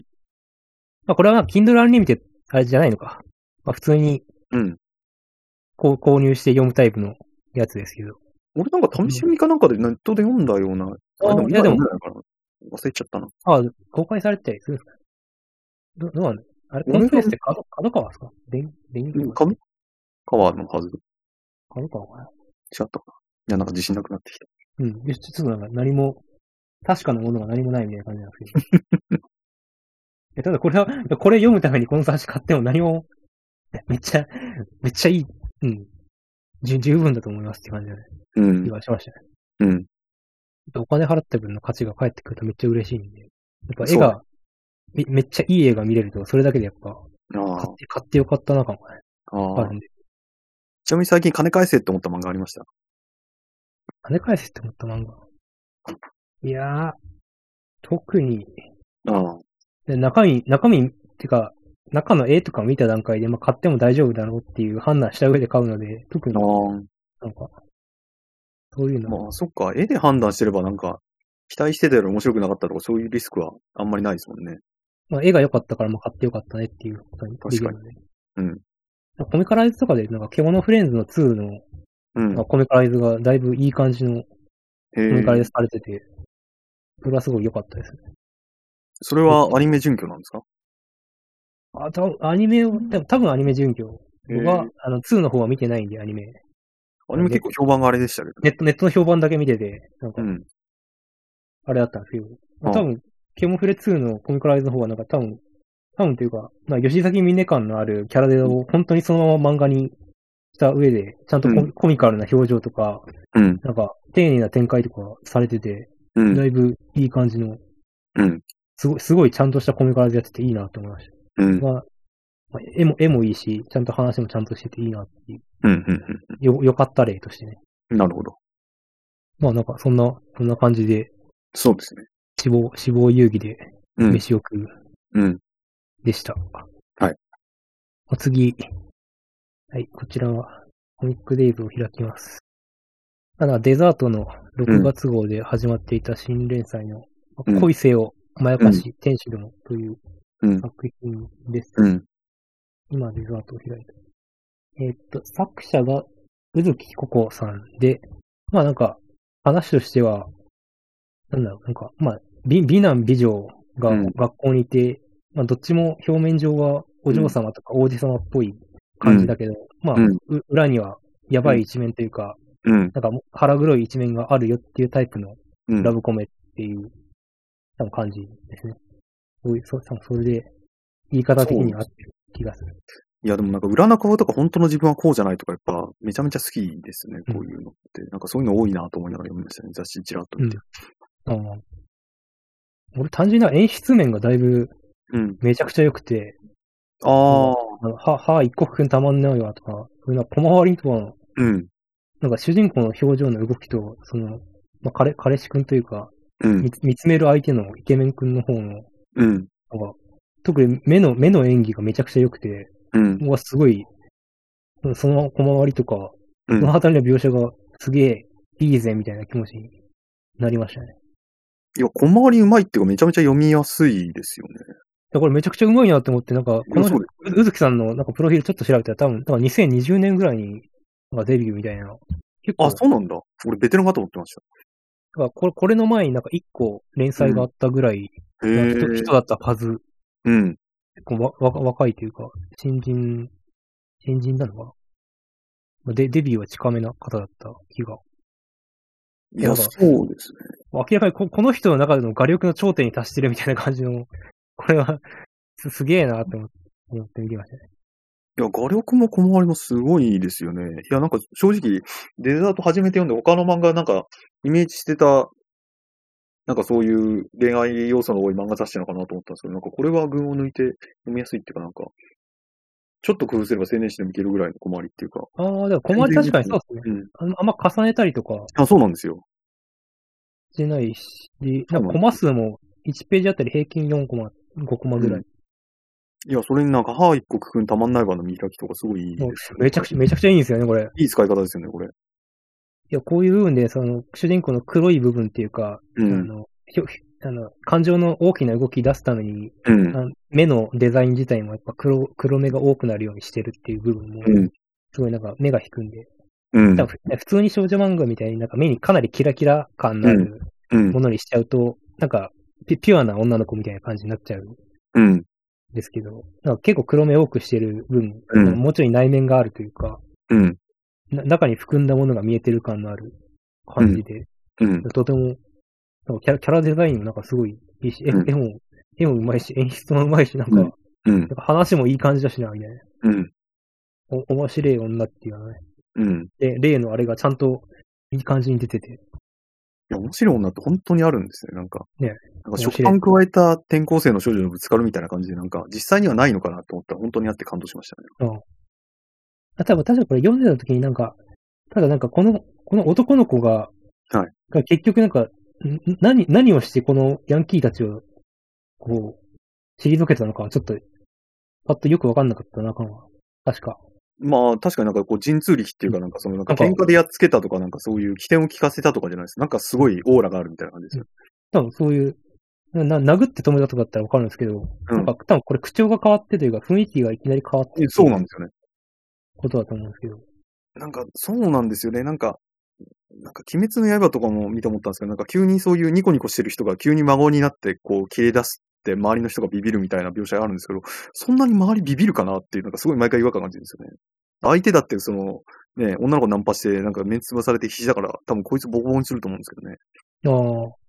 まあ、確か髪に。とか殴ってね。しかも3対1なわけですよ。あ、3対1っていうか、まあ女性1人、男1人で、うん。南方とか3人ぐらいですもんね。いや、これぐらいじゃね、ビビらないだろうとか、いや、まあいいか。うん。まあ、ここはなんかもう、もう一個、なんか、客観的に見たら別に、なんか裏の顔を見ちゃったみたいな感じでもない。なんか、いや、そうですね。なんか俺らからすると裏の顔ですけど、このナンパ男的にはなんか髪が長いやつくて、ちょっと口が悪いぐらいで、なんか元々のキャラも知らないわけですからね。まあそうね。うん、まあ、まあでも、まあかっこよさそうな雰囲気あるから、今。うん。うん。共犯ね。共犯。いや、俺髪の毛、ちゃんとコマごとに、ちゃんとなんかなびかせ方も変えてるんですね。うん。すげえ、すげえなって感じの。そうですね。すすげえ、またすげえとしか言えないんですけど、うん絵作りに関して。で顔、いやうそううつむいた時の顔、あの顔のなびかせ方とか、うんあ。のだ男性の方も女性の方もある程度長いんで、うん。どっちも絵をちゃんと描かないと成立しないんですけど、ちゃんと全ページ全コまでやってるっていう、うん。えや、やばいんだか、みたいな気持ちにね。いや、そうですね。いや、風の向きと電車の向きと、そのなんか立ち位置で表現がすごいですよね、なんか。うんいや、だから何も起きてないけど、なんかこの、なんかこう、ナンパ男が圧倒されるのは、まあ確かにちょっとわからんでもないみたいな。うん。まあこれだけね、いろんなものが、オーラというか風というかがうん周りに舞ってるなら、そう思うのもやむなしみたいな。なんか顔、顔の位置とかってやっぱりなんか、あの小回りによってここに置かなきゃいけないのって、やっぱある程度決まってくるから、うん、その書き込みでとか、視線誘導でめっちゃ使えるのって多分髪の毛が、うん、な髪の毛なびかせることによって画面の密度とうん、視線誘導コントロールしてるみたいな。うん。すごい高度な感じがすああ、すごいやばい、やばいっすね。なんか、るね。なのでなんかすごい、画力の使い方が、うん、き極まってるというか、うん、キルレベルを最大まで上げたみたいな感じが、うん。いや、すごいですね。すごいイケメンとか美女をかけ書く力を最大まで上げたらこうなるんだなって感じの。うん。あやかりてえ。あやかりてえ。そうですね。え、 この絵のうまさ欲しいなって感じなん です絵絵のうまさ欲しいな。いや、すごいですよね、これ。ねやばい、やばいな。いや、でもこれガルマニとかやったらなんか死ぬほど儲かりそうですけどね。まあ多分そうですね。あの、まあ、50ページぐらいの漫画で売ったらなんか普通に雑誌連載するよりも儲かりそうな気がしますけどね。あの、どうなんですかね。やっぱそれ、み見込み、見込み年収の違いみたいな。ああ安定した。だからこの方はなんか、その、漫画スタジオっていうかな、漫画、漫画コンサルタント的なな何かの会社に属してるタイプのあ。あ、そうなんですか。方らしいのへで。ーなんか、そういう制作。で漫画家いし支援会社みたいな、そういう、多分、え検検索したらなんかそういうのに属してるみたいなことあったんで、なんか普通に長くやること考えると、そうですね。あ、スペカワークスっていうところにうん。属してる、多分なんか、だ代理というか、そういう制作系の会社にうん。いるみたいな感じうで、ん。多分少少女漫画でがっつり、そのキャリアを築いていくためになんか、がガチガチクソ本気でややってきたみたいな、そんな、そうですね。いや、なんか他の漫画チラッと見た感じ別に全然看板いけそうですよまあそうなんです。こうなんか、ね。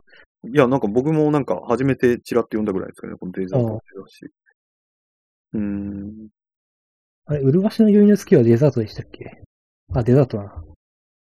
がガチのイケメンとガチの美女がうんラブコメする、へえ。かか顔がいい男と顔がいい女がラブコメする漫画で、はいはいやはっい。ぱデザートはだいぶ、うん顔顔のいい男と顔のいい女が集まる場所みたいああ、でもこの漫画やっぱ小回りをなんか途切れ途切れにしたりとか、なんかスクリーントーン散りばめたりとか、やっぱイメージ、そう、なんか俺が持ってた偏見の通りの漫画って感じします。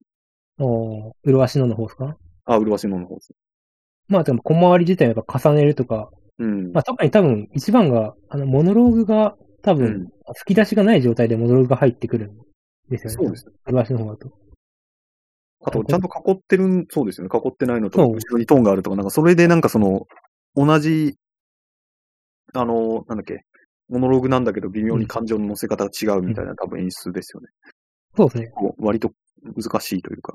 なんか、しょ少女漫画の表現機構っていう、あうのん。少女漫画のあの批評本みたいなものとかでも、うん。確か、まあ僕もそれちゃんと読んでるわけじゃなないんですけど、少女漫画だと、あのコマの重ね方とモノローグの重重層の書き方で、うん。感情の機微みたいなものを、うんまあ、表現する手法みたいなものが、伝統的にめちゃくちゃ発達してるから、そうですよね。なんか、も求め、求めるリテラシーというか、少女漫画的には、ととこうこういうトーンの時にはこういう感情なんだとか、そういう積み重ねの上で、やっぱ、麗しの読みの時とか、かなり構築されていて、そうですそういうものがあるんですけど、やっぱこっちの恋せよもやかしい天使どもの方が、やっぱ、さっき青年漫画にもいけそう感はあり,、うんありましたよ。なんかよ、読みやすさと、うん。ま、漫画的なコードの使い方、文法の使い方がだいぶ、あの、な、な、ななんだろなんか普段読み慣れた漫画っぽいっていうか、そうなんう。でますあ、青年漫画っぽいというか、まうあ、んそうだし、主戦自体太いですしね、かなり。よ。うん。うんなんか、なんだろう、ま、丸ペンっていうか、あ一番細いあのペンじゃなくて、普通に G ペンで書いてる、カブラペンとかで書いてる感じの、主あの、一番輪郭線を太くして、うん。中身書き込ん,、書き込んでるっていう。キャラと背景が完全に分か,、分かれてるとか、うん。この、このセリフはこの人が言ってるとか、このモノログがこの人が言ってるっていうのはかなり分かりやすくなってるっていう。あと多分、コマ枠の線と、あと、コマ枠、なんかコマ感覚も結構、デカめに取ってますよね。あ、そうなんか、他のデザートの漫画に比べあると。うん。なんかこの辺も読みやすさの一因っていうかなんか、あ、すごい多、分、あ、すごい優しいな、みたい多分並べたらとジャンプラとかと、な。うん。コマ感覚とかと結構近いうん、そうなんですよね。感じになりますね、これ。うん。でもはっきりなんか、この、こっちはこのコマのゾーンですとかっていうのが、うん縦、マージンの取り方で分かるようになってるっていう。だから基本的にだから平面で読めるっていうか、なんかその少女漫画的なその重ねで、なんかこう構造的なそのなんか奥行きのやつがたくさんされてるとちょっと僕とか読みづらいんですけど、なんかそういうのもあんまりなくて読みやすい感じするんですよね。てかやっぱ、あれ、うるわしの余裕の月と比べたら、やっぱこっちの方、明らかにフォントサイズがめっちゃでかいですよね、これ。うん。あ、そういったところも違います。吹き出しのうん。サイズ自体もそうですけど、うん。入れてる、入れてるなんか文字の大きさ自体も、うん。なんか、あの、一個一個、フォントサイズ結構変えてて、そうでこっすよちね。の方がでかい、でかい、こっちの方がちっちゃい。うん。あーすごい、すげえなって感じで。まあ、しかもこれ、あの、セリフがない、あの間のコマとかも、うんどういう感情なのかって普通に分かるようにちゃんと書いてるので、うんあーすげえなって感じ。 いや、すごい漫画ですよね、これ。すげえなって、すげえなとしか言い,、言い言いようがないですけど、いや、その、はーい、こくんたまんないわの、そのなんか前振りのコマもなんかすごい、なんか女の子が恋に落ちる瞬間と思わせといて、いきなりこのデカコマでね、こういううコマとセリフがあって、実は、まあ腹黒くはないけど、なんか腹に一物ありますよ、みたいな。いや、うまいですよね、めちゃめちゃ。うん。だうん。いい漫画ですね。からめちゃくちゃ、うん。めちゃくちゃいい、いい、いいと思う。うん。単純に造形自体もいいですしね。その、そうで。ますマイナス要素にあんまりならないタイプの、だ男性キャラのイケメン感とかも、そうですね。普通にいいじゃんみたいな感じになる。うん。あ、でもこれ、あ、その、誰だよとかの黒、黒ベタに白の文字って手書きで書い、手書きなのかなこれ場合によってよるのかあ、誰だよ、これ、これは普通には手白書ときか。に普通にこれはフォントで、あるにのかねにじみ系のフォントでうん。ちょっと加工してるとか、うん。な気がします。さすがに書いてない。いや、まあでも本当のサイズとかこの辺の書き込みとかもうめちゃめちゃ使い分けられててしっかりしてます書き文字もうまいですね、これ。よね。本当に一番重要なところでうん。文字が入ってきて、うん。他単語とも電車の、え、え、ちゃんと絵として使っうんて。ってるしなと。うん。うえこれー。 100点です。うまいぜ。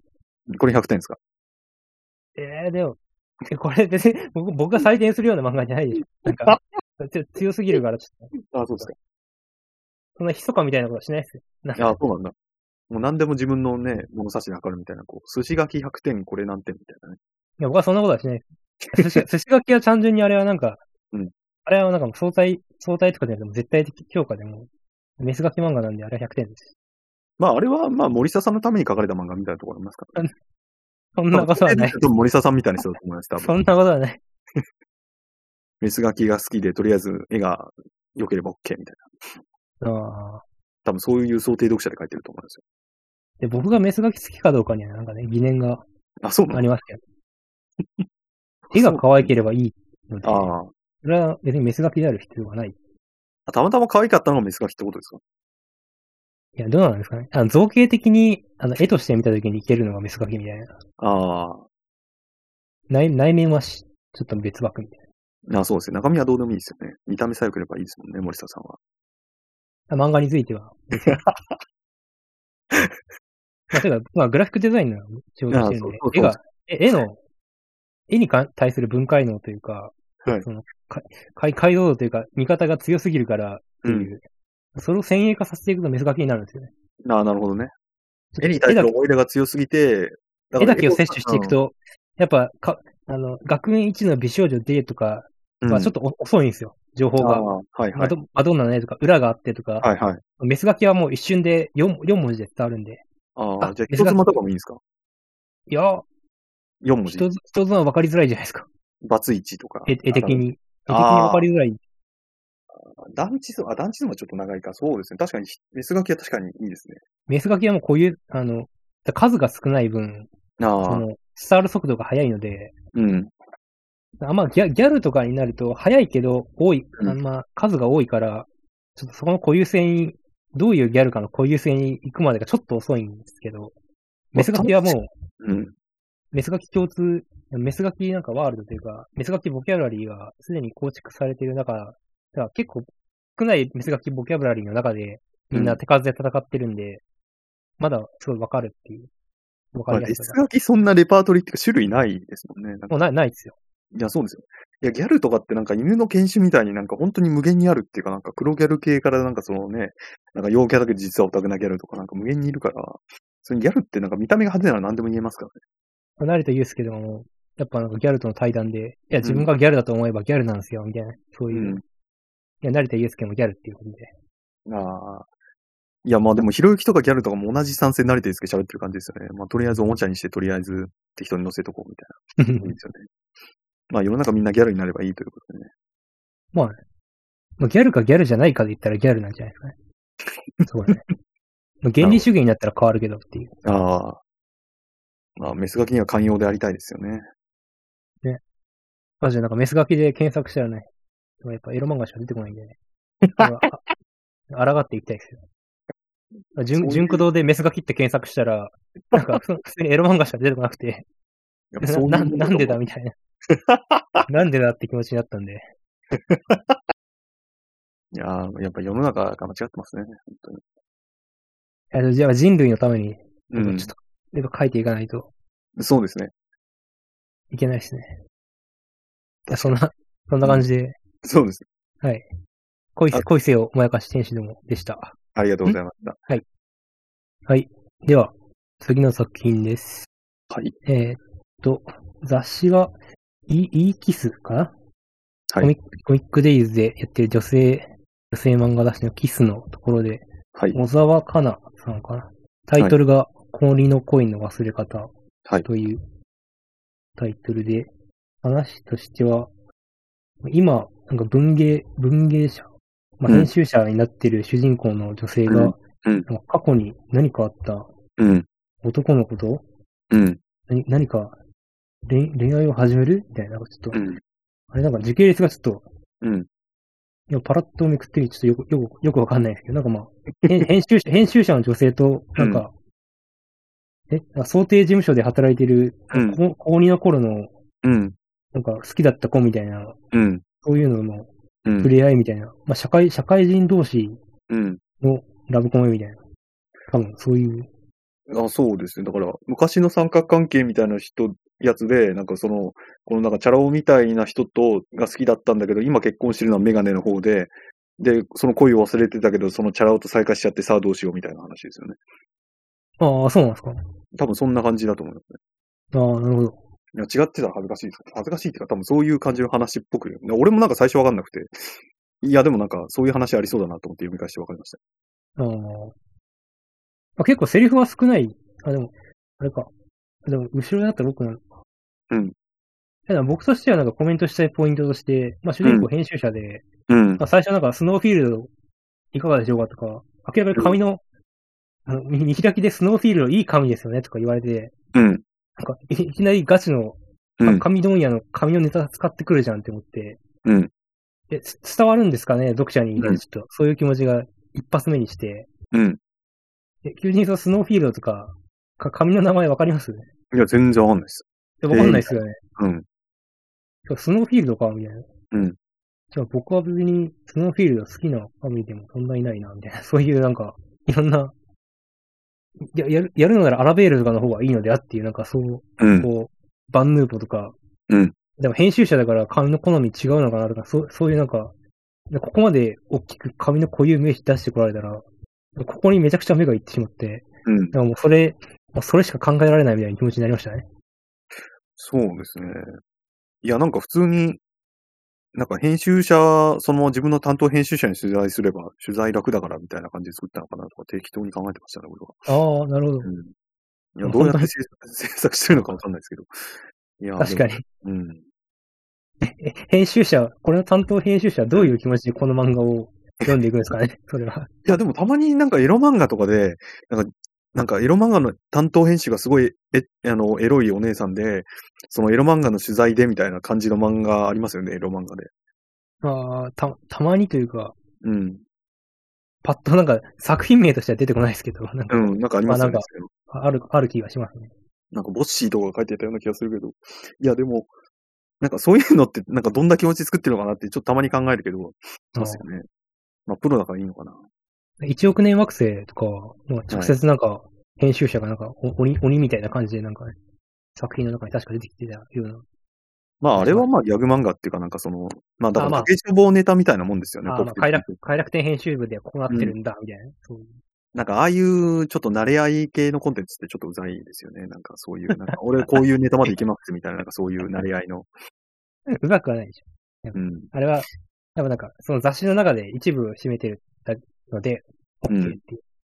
全編あれだったらね、ちょっと厳しいですけど。そうですよね。いや、なんか、編集部の悪ノリと、なんか、その、それに媚びを売りたい漫画家のなんか、そのなんか、宴会風景みたいなの見せられてるみたいな感じで、ちょっと座りが悪いんですよああ。いや、でも常連、常連客にとっては、それがね。ああ。楽しいんじゃないですかね。まあ、でも日本のお笑いとかって結構なんか、〇〇先輩がさ、とかなんか、そういう上下関係をそのままテレビで映してたりとかするから。いや、本当にそうですね。そそれは、いや、そうですよね。吉本の中、内部の関係性がそのいまやまそうで出すてよねるみたいな。まあ、冷静に考えたら知らねえよって話なんですけど、みんな好きですもんね。うんまあ、そんな感じで、まあ、不倫ものっていうことで、まあ、キュンキュンする、したりしたかったりみたいなね。いいんじゃないですかね。そうなんか僕は本当になんかこれに関してコメントしたかったのは神問屋の話だけだったん で。なんかねあ僕はちゃんと平和修行とか、うん。ちゃんと会社見学とかね、あのうん。ある程度、おお付き合いって言うとあれだな、なんか普通になんか展示会の手伝いとかそういうのをなんかやったりとかした、あれがうあったん。ので、なんか、そういう紙の、紙の話に、なんかまあ、やっぱ紙媒体やってるうデんザイナーなんで、そういう紙が出てきた瞬間に、ほほうみたいなね。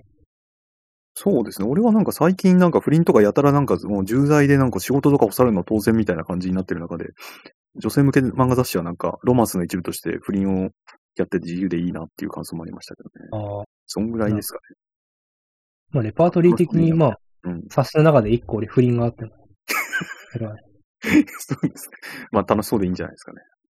あこれ話的にも、あと後半でコメントしたい点でも、想定事務所のね、あやっぱ代表が出てきて、ん紙について当たった瞬間に、あのアラベールスレートブルーが表紙ですって言って、OK カイゼル造造形とかねうん。紙の名前言った瞬間に、ああ、本当だって言って、あいいなって思いましたね。ええその辺は全然わかんないですね。やっぱね。で、デザインの話してきたのにデザイン分かってなかったね、ちょっとね。うん。ちょっとか、か、なんか、ボキャブラリーを考える必要があるんで、こう。うん紙には目があって、こう、こっちの T, T 目と Y 目があってだな、みたいな。そういうんうんう、基礎、基礎知識の説明から入るのと、なんかいきなり、あのデザインいいよね、いいみたいな、うん。言えるのでは、なんかこう、デザイナー側のなんか、説明するカロリーというか、なんかね、コミュニケーションコストがだいぶ違うんで、うーん。まあ、スタンスっていう、スタンスって言ってもいいかもしれないですけど、うん。いいよね、いいみたいなね。そういう、ああいう会話ができると、それはそれでいいんで。いうん。うんうんや、でも僕はこのモチーフについてだけなんかめっちゃ言ってくんで。 な中身について何も触れないっていうね。モチーフ多分そんな重要じゃないですよね。多分 OL ぐらいでいいっていうかなんか、その OL で仕事してたら、なんかね、え営業先でその人がいたぐらいの感じですよね、多う分ん。別に編集部じゃなくても成立するというか。まあ、そう、そうなんですよね。うおんそらく。別になんか、か働い、その、高校生の頃に会ってた子が、と社会人になってから出会ったっていう話なので、個人の想定事務所みたいな、なんか特定、特定の何かが出てくる、あれはうん。ないような。いや、だからその舞台設定が重要だったら、そのなんか税金で買った本みたいな感じで、そのなんか状況を説明するためになんか図書館のシステムはね、みたいな感じで多分解説が入ると思うんですけど、これは多分そうじゃなくても成立するから多分いちいち本の、その、なんだっけ、スノーなんちゃらみたいな説明いちいちないんですよね、多分。うん。あそうなんですね。ううんん。まあ、舞台、舞台都市が一応うん設定としてあるので、それが入ってくるぐらいで、ぐらいですよね、多分ね。それがでな話の展開に必要だったら、スノーフィールドの紙はこういう風に作られていてとか、そういう、うん、そうなん紙です自体の説明が入ってくるっていう。うん。まあ知ってる人はだから森沢さんみたいなわかるけど、俺とか絶対わかんないですからね。もう外部的な言い方をすると、想定事務所は大抵ブラックなんで、うん。ここはね、さあどう、どうでしょうねみたいな気持ちになりますね。なるほど。そういう楽しみ方があるわけです。これはね、やっぱ僕はデザイナーなんで、やっぱデザイナー漫画とかはねちゃんとチェックしてるんで、ああ。デザイナーま、あまあ、広告代理店とかも、まあ、う高ん校期のデザイナー漫画に入りますけど、ああ。デザイン関係漫画みたいな。なるほどね。いや、でもなんか、なんかちょっと話変わりますけど、なんか白バホってアニメ制作会社を書いたアニメだって、あれもなんかアニメ制作会社からなんか、なんかそのなんか、なんか結構リアルとかリアルじゃないとかいろいろコメントがあって面白かったね。なんかこういう感じなんだみたいな。まあ実際働いてる人じゃないとわかんないですからね。まあ確かにそれが実際に、うそん。れがどこまでホワイトかどうか、うん。有有識者的にはあれは、ちょっとホワイトに書きすぎみたいな。 いや、そうですよね。あと、ニューゲームとかもなんか、とりあえずおっさんたちを全員美少女にしただけみたいな話もあって、ちょっと面白 かっニューゲームは、あれはいい、あれはキララだからいいでしょ。た。いや、でもなんか、キララとかそういうのってなんかすごい、高校生とかそういうのしか受けないかと思ったんですけど、社会人とかでも結構いけるんですね。うんまあ、そロうビッ。プ絵柄なんでしょうけどね。まあ、徳野翔太郎さんも、あの新連載、なんか始まってましたよ。へ2月ぐらい、確か始まってた。え、へえ、徳野さんだったかなあき金色モザイクのあゆいさんだったかうん、なもうもはやな、もはやみたいな感じなんですけど、なんかうん、何も記憶が定かでない。へえ、あ、徳野翔太郎さん、なんか、アイドルっていううん、新連載のやつが、一巻が出たぐらいなんでへえ。あ、もう一巻出たんですね。ちゃんと応援していこうね、みたいな気持ちが。なんかパッと見た感じ、だから、アイドルオタクっぽい女の子がいて、だからやっぱりおっさんを女の子にするのがやっぱ得意なんですね、この人はね。ああ、なるほど。うん。まあ、そんな感じですこかんねな。感じ。うん。はい。では次。はいまあ。コミックオギャーっていう。はい。多分、確かなんか最近、比較的最近できたウェブ媒体だった気がすうるん。うのん。で、新連載のうん。深深海昆さんのうん連載で、恋より青くという、まあ、ゆり漫画うんですね。なんかそ、うですね。高校生が、その通学する電車の中で、うんうんもう一人の女の子と出会って、うんキュンキュンしていく話。いそうですね。や、まあ僕は、もう、いいんじゃないでしょうかっていうそうで気持ちに。まあ僕の一番好きな短編でね、天隠れ義堂さんのはいはい終電には返しますっていう、はい通学電車の中で後輩の女の子と出会って、キュンキュンする漫画が、はい一番好きな読み漫画なんですけど、やはいっぱそれの、ちょっと、ぎぎどみを感じるというかね、通学電車の中で、やっぱ女の子と出会うんだなっていう、すね。うん、うん、うん、うん。わかる。わかるなって感じがしましたねなるほ。やっぱゆ、ゆりはこう、ここですわ、みたいな。え、ゆり漫画って大体こういう感じの小回りなんですかいや、小回りは、小回りはっていうか、。うん。でも絵の入り方は、でもだい、だいたいこんな感じくらいへで、え。基本的になんか画面白,、白目というか、そうですそね。んな背景とかってそんなに重要じゃないんで、その心情の変化というか、キャラの顔と揺れ動きとか表情の方がうん。うん。重要だから、そんなに。まあそうですよね。あ、なるほどね。確かになんか、でもゆり漫画ってそうか、なんか少女漫画の発展系って感じしますね。なんか読んでて。でモノローグの使い方とか、うん。その画面のトーンの使い方とかも、うん。そうですね。そうですね。いや、もうこれはそんな、なんか、なんか重なってて、なんか、どっから読んだかわかわからないみたいな困りじゃないから読みやすいですけど、モノログの使い方とかなんか、少女漫画っぽいなという気がしましたまあどうしてもなんか起きてる出来事とかって、ゆり漫画とかだと、ね。直接エロ展開みたいなものとか、その、な殴り合ったりとかできないので、うん。どうしてもなんか感情の変化とかの方に、うん。ああ、そうです。焦点を当てることになるので、やっぱ、うんモノログだったり、心情の変化とか、表情の、とか、うん細かいなんか、その紙触るとか、うん。その手を動かすとか指に着目するとかそういうのがうん。割とコマとしても多くなりますよね。まあ確かにそうですよね。その辺の演技ですよね。指先とか目の視線の動きとか。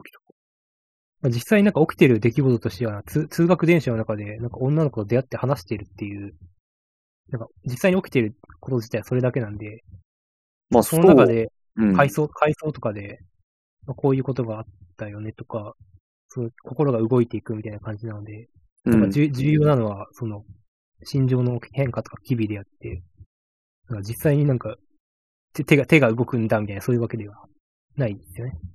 いや、そうですよね。なんか読書を通じてっていう感じでも、なんかその本について、なんか、なんかバーナード・ジョー曰くみたいな感じで、なんか本について、それで女の子同士が結ばれるっていうか、なんか本は媒介っていう感じで、なんかあんまり、なんでもいいのかなっていう気がしますよね。うん。いや、でも、あれですね、黒髪で釣り目の女の子で、なんかちょっと、あの、なんていうんですかね、その垂れ目で、白髪でって、なんか、すべてが対照的で、ザ漫画って感じですまあまあ、そうですね。よね。めちゃめちゃコントラストが効いてるっていうか。うん。あとね、黒髪の女の子のなんか、ほくろの部分が気になるというか、なんか、やっぱ漫画でほく、なんか女の子のほくろの位置ってすごい重要ですね。なんか、もうそういうキャラクターですよっていうのが一目でわかるというか。ああ。うん。まあ、地味にこれ、なんか扉絵の退屈だった放課後が色づいていく、名前のない二人だけの関係っていう、この青リブンのところは、まあ、ゆり、ゆり過激派とかの人からちょっとね、うん。やや、ややな注釈が入りそうなね。名前のない二人だけの関係ってなんだよみたいな、なんかね。いや、まあでも、ゆりかげもいろんなのがいますからね。何でもゆりっていうのはおかしいんじゃないかとか、ね。な本当にガチでやると、なんかこう、対象文学とかなんかその辺まで遡ったり、遡らなかったりしますからね。いや、まあ普通に市販のユリガイドブックスがなんかやっぱユリの起源とか、その少女小説のところからうの話で、普通に行くんで、花物語とかね。すごい。ああ、いや、でもほら、なんか、ゆり姫を毛嫌いしてるのとか、なんかそういう、なんか、萌えあーまあがかぶさったものとか、なんか、男性が喜ぶ、なんか、ゆり物とか、なんか、いろいろそういう派閥があるじゃないですか。ありますよ。すごい。うん、そうそう、なんか、その辺が繊細っていうか、だから名前のない二人だけの関係っていうのは、これはちょっとね、ちょっと、ちょっと変えた方がね、ちょっとね、よりい、や、でもなんか、これはゆりですっていうより、名前のない二人だけの関係って言った方が穏便な気はしますけどね。まあ確かにまあ、なんか、名前つける。ると、なんか、その、なんか、イチャモンつけられるけど、なんか、うんまあ、なんか、すごい、なんか、なんかいいっすね、みたいな感じで、こう、うやむやにしていくみたいな。名前のない関係ってなんかこう、名前のない家事みたいな。なんか、ちょっとね、いや、でも、少女たちの淡くもどかしい青い春。 まあ、青い春はね、さすがにちょっと恥ずかしいっていうか、ね、そのまんますぎでしょ、みたいな。うん。うん。やっぱ青春って言ったらやっぱ女子高生と制服みたいなね、うん、まあいいんじゃないかなみたいうん、そうですね。な。うん。あ、でも、っていうかこの人、新海君って名前も紺色っていうか青なんだな。ちょっあ、本当だと、。全部が青ですね、この人。すげえ。もう青春の申し子みたいな人ですよね。じゃあしょうがないか。え、それ、深、あ、深見君か。これ全部三髄あ違うか。あ、名前は違うのか。糸、糸編か。うんはいいやすごいなんか、じ、字面がやばいですね、うんこれ。なんか、いやーもうブルーブルーブルーですよね。ブルーブルーブルーじゃん、み たいな。すげえ。いや、すごいですね。いや、もうこれだけこう名前でね、やってるなら別にもう青春でも全然 OK っていうか、こううん完璧ですね。もう、そういう作品を書くために生まれてきたっていう感じですね。確かに。まあこれは文句のつけようがないということで。あ、はい。 はい。まあ、そうですね。うん。他に何かあります特に大丈夫ですかね。あ、でもなんか、展開としてどうするんだろうな、っていう気持ちはね、ちょっと、ありますね。ああ。あの、学校で出会って始まるんだったら、その学校の中の関係でういけん。ると思うんですけど、今、通学電車の中でうん。会ってる感じなんで、うなんんか、いやこれ学校に行った時に、どどういう感じになるんだろうなっていう。第2話、第3話とかで。ああ。いや、だから学校に行くときは普通にしてて、うん。そのなんか、なんかちょっとした短い間でもどかしい感じで、なんかちょっとずつ距離が縮まっていく時々みたいな感じなんじゃないですかね。で、たまになんか学校生活で女友達とか出てきて、なんかあなたと仲いい仲の女友達と合わせてよ的な展開があったりなかったりみたいな。うんぐらいじゃないですかね。なるほど。いや、わかんないですけど。いや、でもそっか、これ、家に帰っても、お母さん一人でお父さん、あ、まあお父さんいないのは別に不自然でもないか、仕事の時間とかあるし。男キャラが全然いないですね。まあそういうもんか。まあ、それはそういうもんですよ。まあそうですね。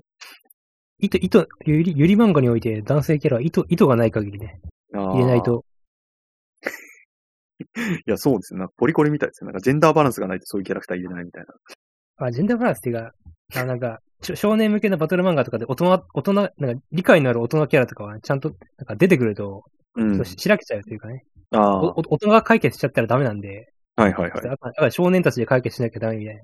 そうですね。ゆり漫画において主人公は、その少女たちなんで、そこにおと、大人が出てくると、うん。別の、別の軸になっちゃうから。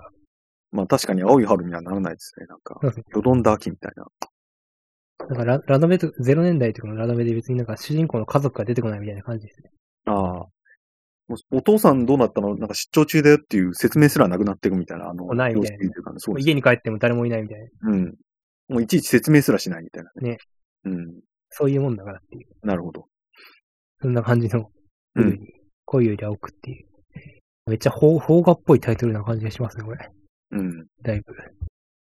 ああ、岩井俊二とかうん、そんそんななんかああ、映画、映画っぽい感じです。そうですね。ああ、まあでも実写化とかしてもおかしくなさそうですね。ああ、まあいいんじゃないでしょうか。そうですね。はい、じゃあ、そのあたりで、はい。次の作品に参ります。はい。えー少年ジャンププラスで、まあ、でもこれ短期新連載って書いてるんで、そんなに長くやるやつじゃなさそうなんですけど、そうですね。水、水、水永潔さんのたま、うんたまろびインアウトといううん。ギャグ、ギャグ漫画うでん。す。なんか、話としては、なんか、おお陰陽師の、なんうか、ん。美少女キャラみたいなのが出てきて、うなんん。かなんか主人公が、それになんかほん翻弄されつつ、なんか、妖妖怪的な何かとバトルししたりする。うん。でわ、わちゃわちゃギャグをやる漫画みたいなうん。感じうでん。すね。うん。でなんか僕は、なんかこう、このなんか、やってるギャグ自体に対しては、割となんか無無風だったんですけど、うん。なんかこの、この最大限持てる力を使って、うんヒ。ロインの女の子を可愛く描こうっていううん。部分と、ギャグをちゃんとギャグとして書こうっていう、すごいそのやる気が、めちゃくちゃ伝わってきて、ああ。こ好感度はすごい高いですね。ああ、なるほど。オカルトバトルギャグっていうコンセプトを全部、持てる力120%に出してる感じがいいと。ちゃんとなんか、んリアクションとか表情の付け方とかもちゃんと、うん。ここはこういう風に見せたい、見せたいみたいな、すごい、そういう気持ちがあって、そうですそねこ。はいいと思いましたね。そうですね。なんか、新感覚ギャグ短期連載って書いて書いてありますけど、全然新感覚っていうか、なんかめちゃめちゃデジャビューっていうか、なんか、ああ基地の感覚って感じですよね。こういうのあるなぁ、みたいな。うん。まあ、いでやも、女俺もさっきのゼロ年代じゃないですけど、今こういうコメディあんま見ないですよね。なんか、うん一昔前って感じしますよ。二昔前これ。まあ、小回り的にもなんか、いやいや、うんもう、もうちょい減らしてもいいのかな。減らす方にしていいような気が。まあでも、ツッコミとかいるからギャグ漫画とかだとやっぱこれぐらいのコあーマって感じのギャグな感じですよね。うん。てか、ロボコとかだったらもうちょっと小回りがお多いような気が。よりギャグに振っていくとかだったら。はいはいはい。いやこれなんかちょっと主人公の顔の割合がなんかよ多いような気が。まあでもロボコ結構新しいっていうか現代に合わせてるっていうかなんかこれなんてフォーマットがなんか美少女となんか主人公のなんか、なんか、なんていうかスラップスティックコメディみたいな感じなんですけど、なんかロボコは割とね、なんかロボコがもうすでに可愛くないみたいななんか最近っぽいなみたいな。まあどう考えても、うん。あれがな、なんで効果が高いかなと思ったら、これヒロインが目隠れだからいいみたいな。 そういうそれもんでそれでポイントが、あポイント120点みたいな。あ、ああ、あ、いいですね、みたいな。なるほど。いいと思いますってなって。まあ、決め駒で両方の目が見えてたりとか、なんか確かに気合入ってますよね、なんか。あ、ここでは両目見せようね、みたいな感じが伝わってきますよね。そうだよね、みたいな。いやー、でもケツドリルとかね、あ、こういうのあったな、みジャンププラスか、みたいな。 まあでも短期だからな、っていう、なんかね。たいな。いや、コロコロコミックの教育こういうのないと思うんだけどな。うん確かに。まあ、ここなんかでデンもジャまあラス G さんとかより前な気がすうる。ん。えーでも巻きぐすことかは出てこないんで、なんか、ああ、いや、まあ、それ、 なんか、うん、うん、うん、みたいな。ま漫画太郎みたいな、そ、そのレベルでもないからなっていう。漫画とろは漫画とろで何周も回ってるからな、なんか、うん。このご時世にどう受け入れられるかっていうのを注目ですかね。ココメント欄見てみます か。ああ、ええやんとか、なあ。クラリスのおっぱいがでかくてたまらんとか、いいんじゃないですか。ちゃんと高評す価。ごいあれですね。言葉を多く語らない感じの人たちが褒めてるっていうのはなんか、いいですよ ね。ねうん。ありとかいいねとかなんかすごうい、リアリティのあるコメントですよね。なんか変に気取ってないっていうか、なんか本音だなっていう感じが伝わってきます。うん。確かに、こういう読者がたくさんいるならいい漫画のような気がしてきました。あ気持ち的には、ショッパーの、あの、ヒロインの登場コマと同じ、同じレベルで、うん。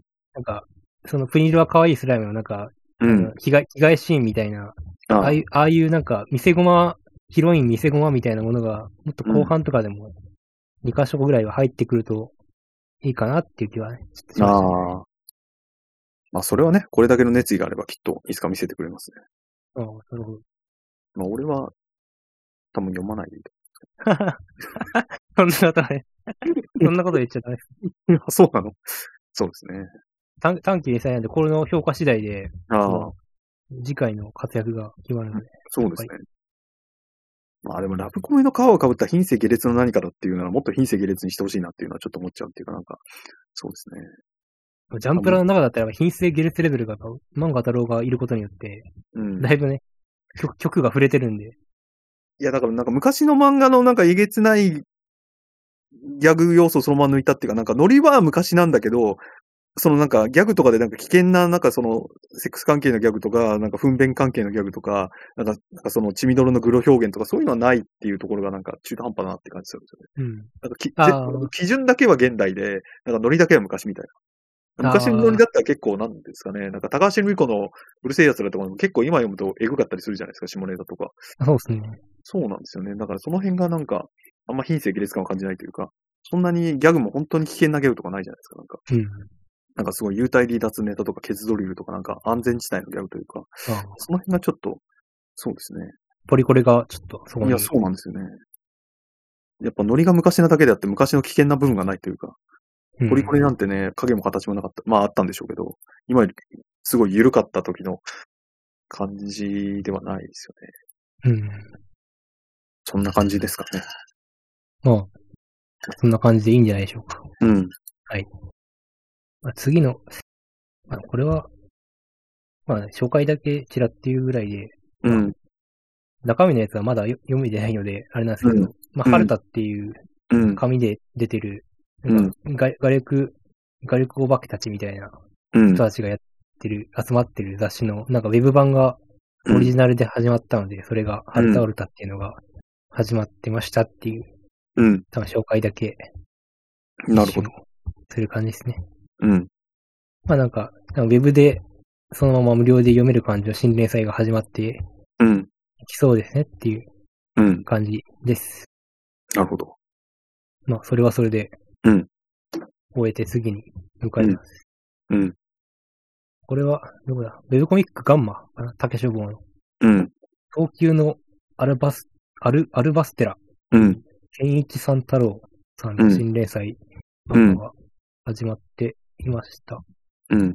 あらすじとしては、なんか、えエイリアン的なものがう侵ん。略されるような世界観の中で、それに抗う、なんかレ、レジスタンスというか、なんかたた、戦う人たちの話うん。みたいな感じですね。うんだ第1話だけだとそんな感じの。まあなんか、ぶっちゃけなんか初初見の時に一回読んだ時に、なんか特にセリフとか見てなかったんですけど、うん。なんかまあ普通になんか映画のなんか一番のプロローグ部分みたいな感じで、なんかちゃんと、なんかこういうクリーチャーが出てきて、こういう見せどころがある漫画だよっていうのがちゃんとわかるような展開になってたので、そこはすごいいいなと思いました。うん。求人さんはどうでしょうん。なんかあれですよね。なんかトーンワークが、あの、メイドインアピスっぽいですよね。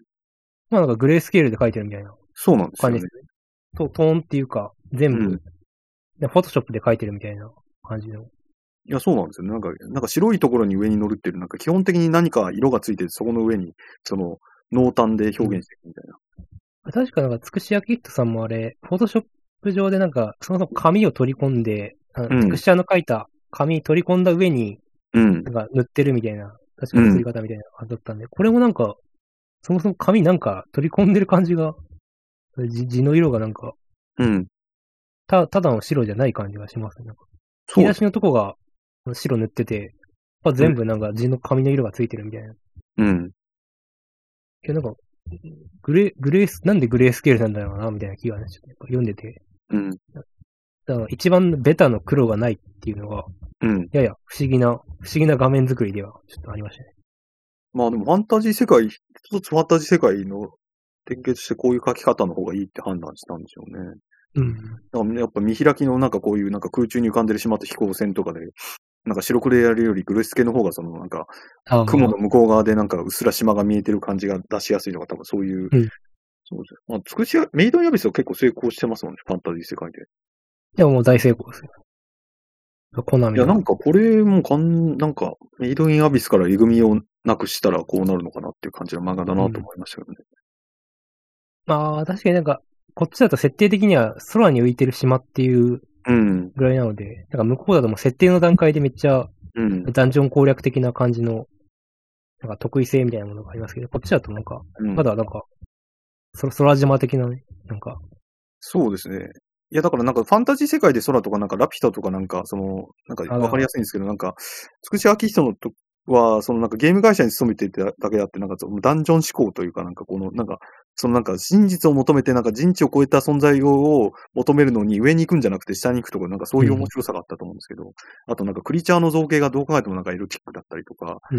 なんかその、ヒロインの女の子はなんかすごい、なんかどう考えても、な なんんか、かゴリペダの魚苗を描いてる人の絵としか思えないようなエグさがあったと思うんですけど、なんかこれなんか割とさっぱりしてるっていうか、なんか最初主人公の女の子がなんかパンツ履いてるみたいなシーンもあるんですけど、なんかそんなねちっこくないし、うんなんか普通にそういう、なんか気さくな女の子が、なんか、あのーあんまり服を着ないでいるぐらいの感覚ですよね、多分。うん。なまあ、そのなんかフェチさはあんま感じないというか、だからなんか、そうですね、あんま、なんかまあ性的な妄執感があんまないですよね。うんメイドアビスとかに比べると。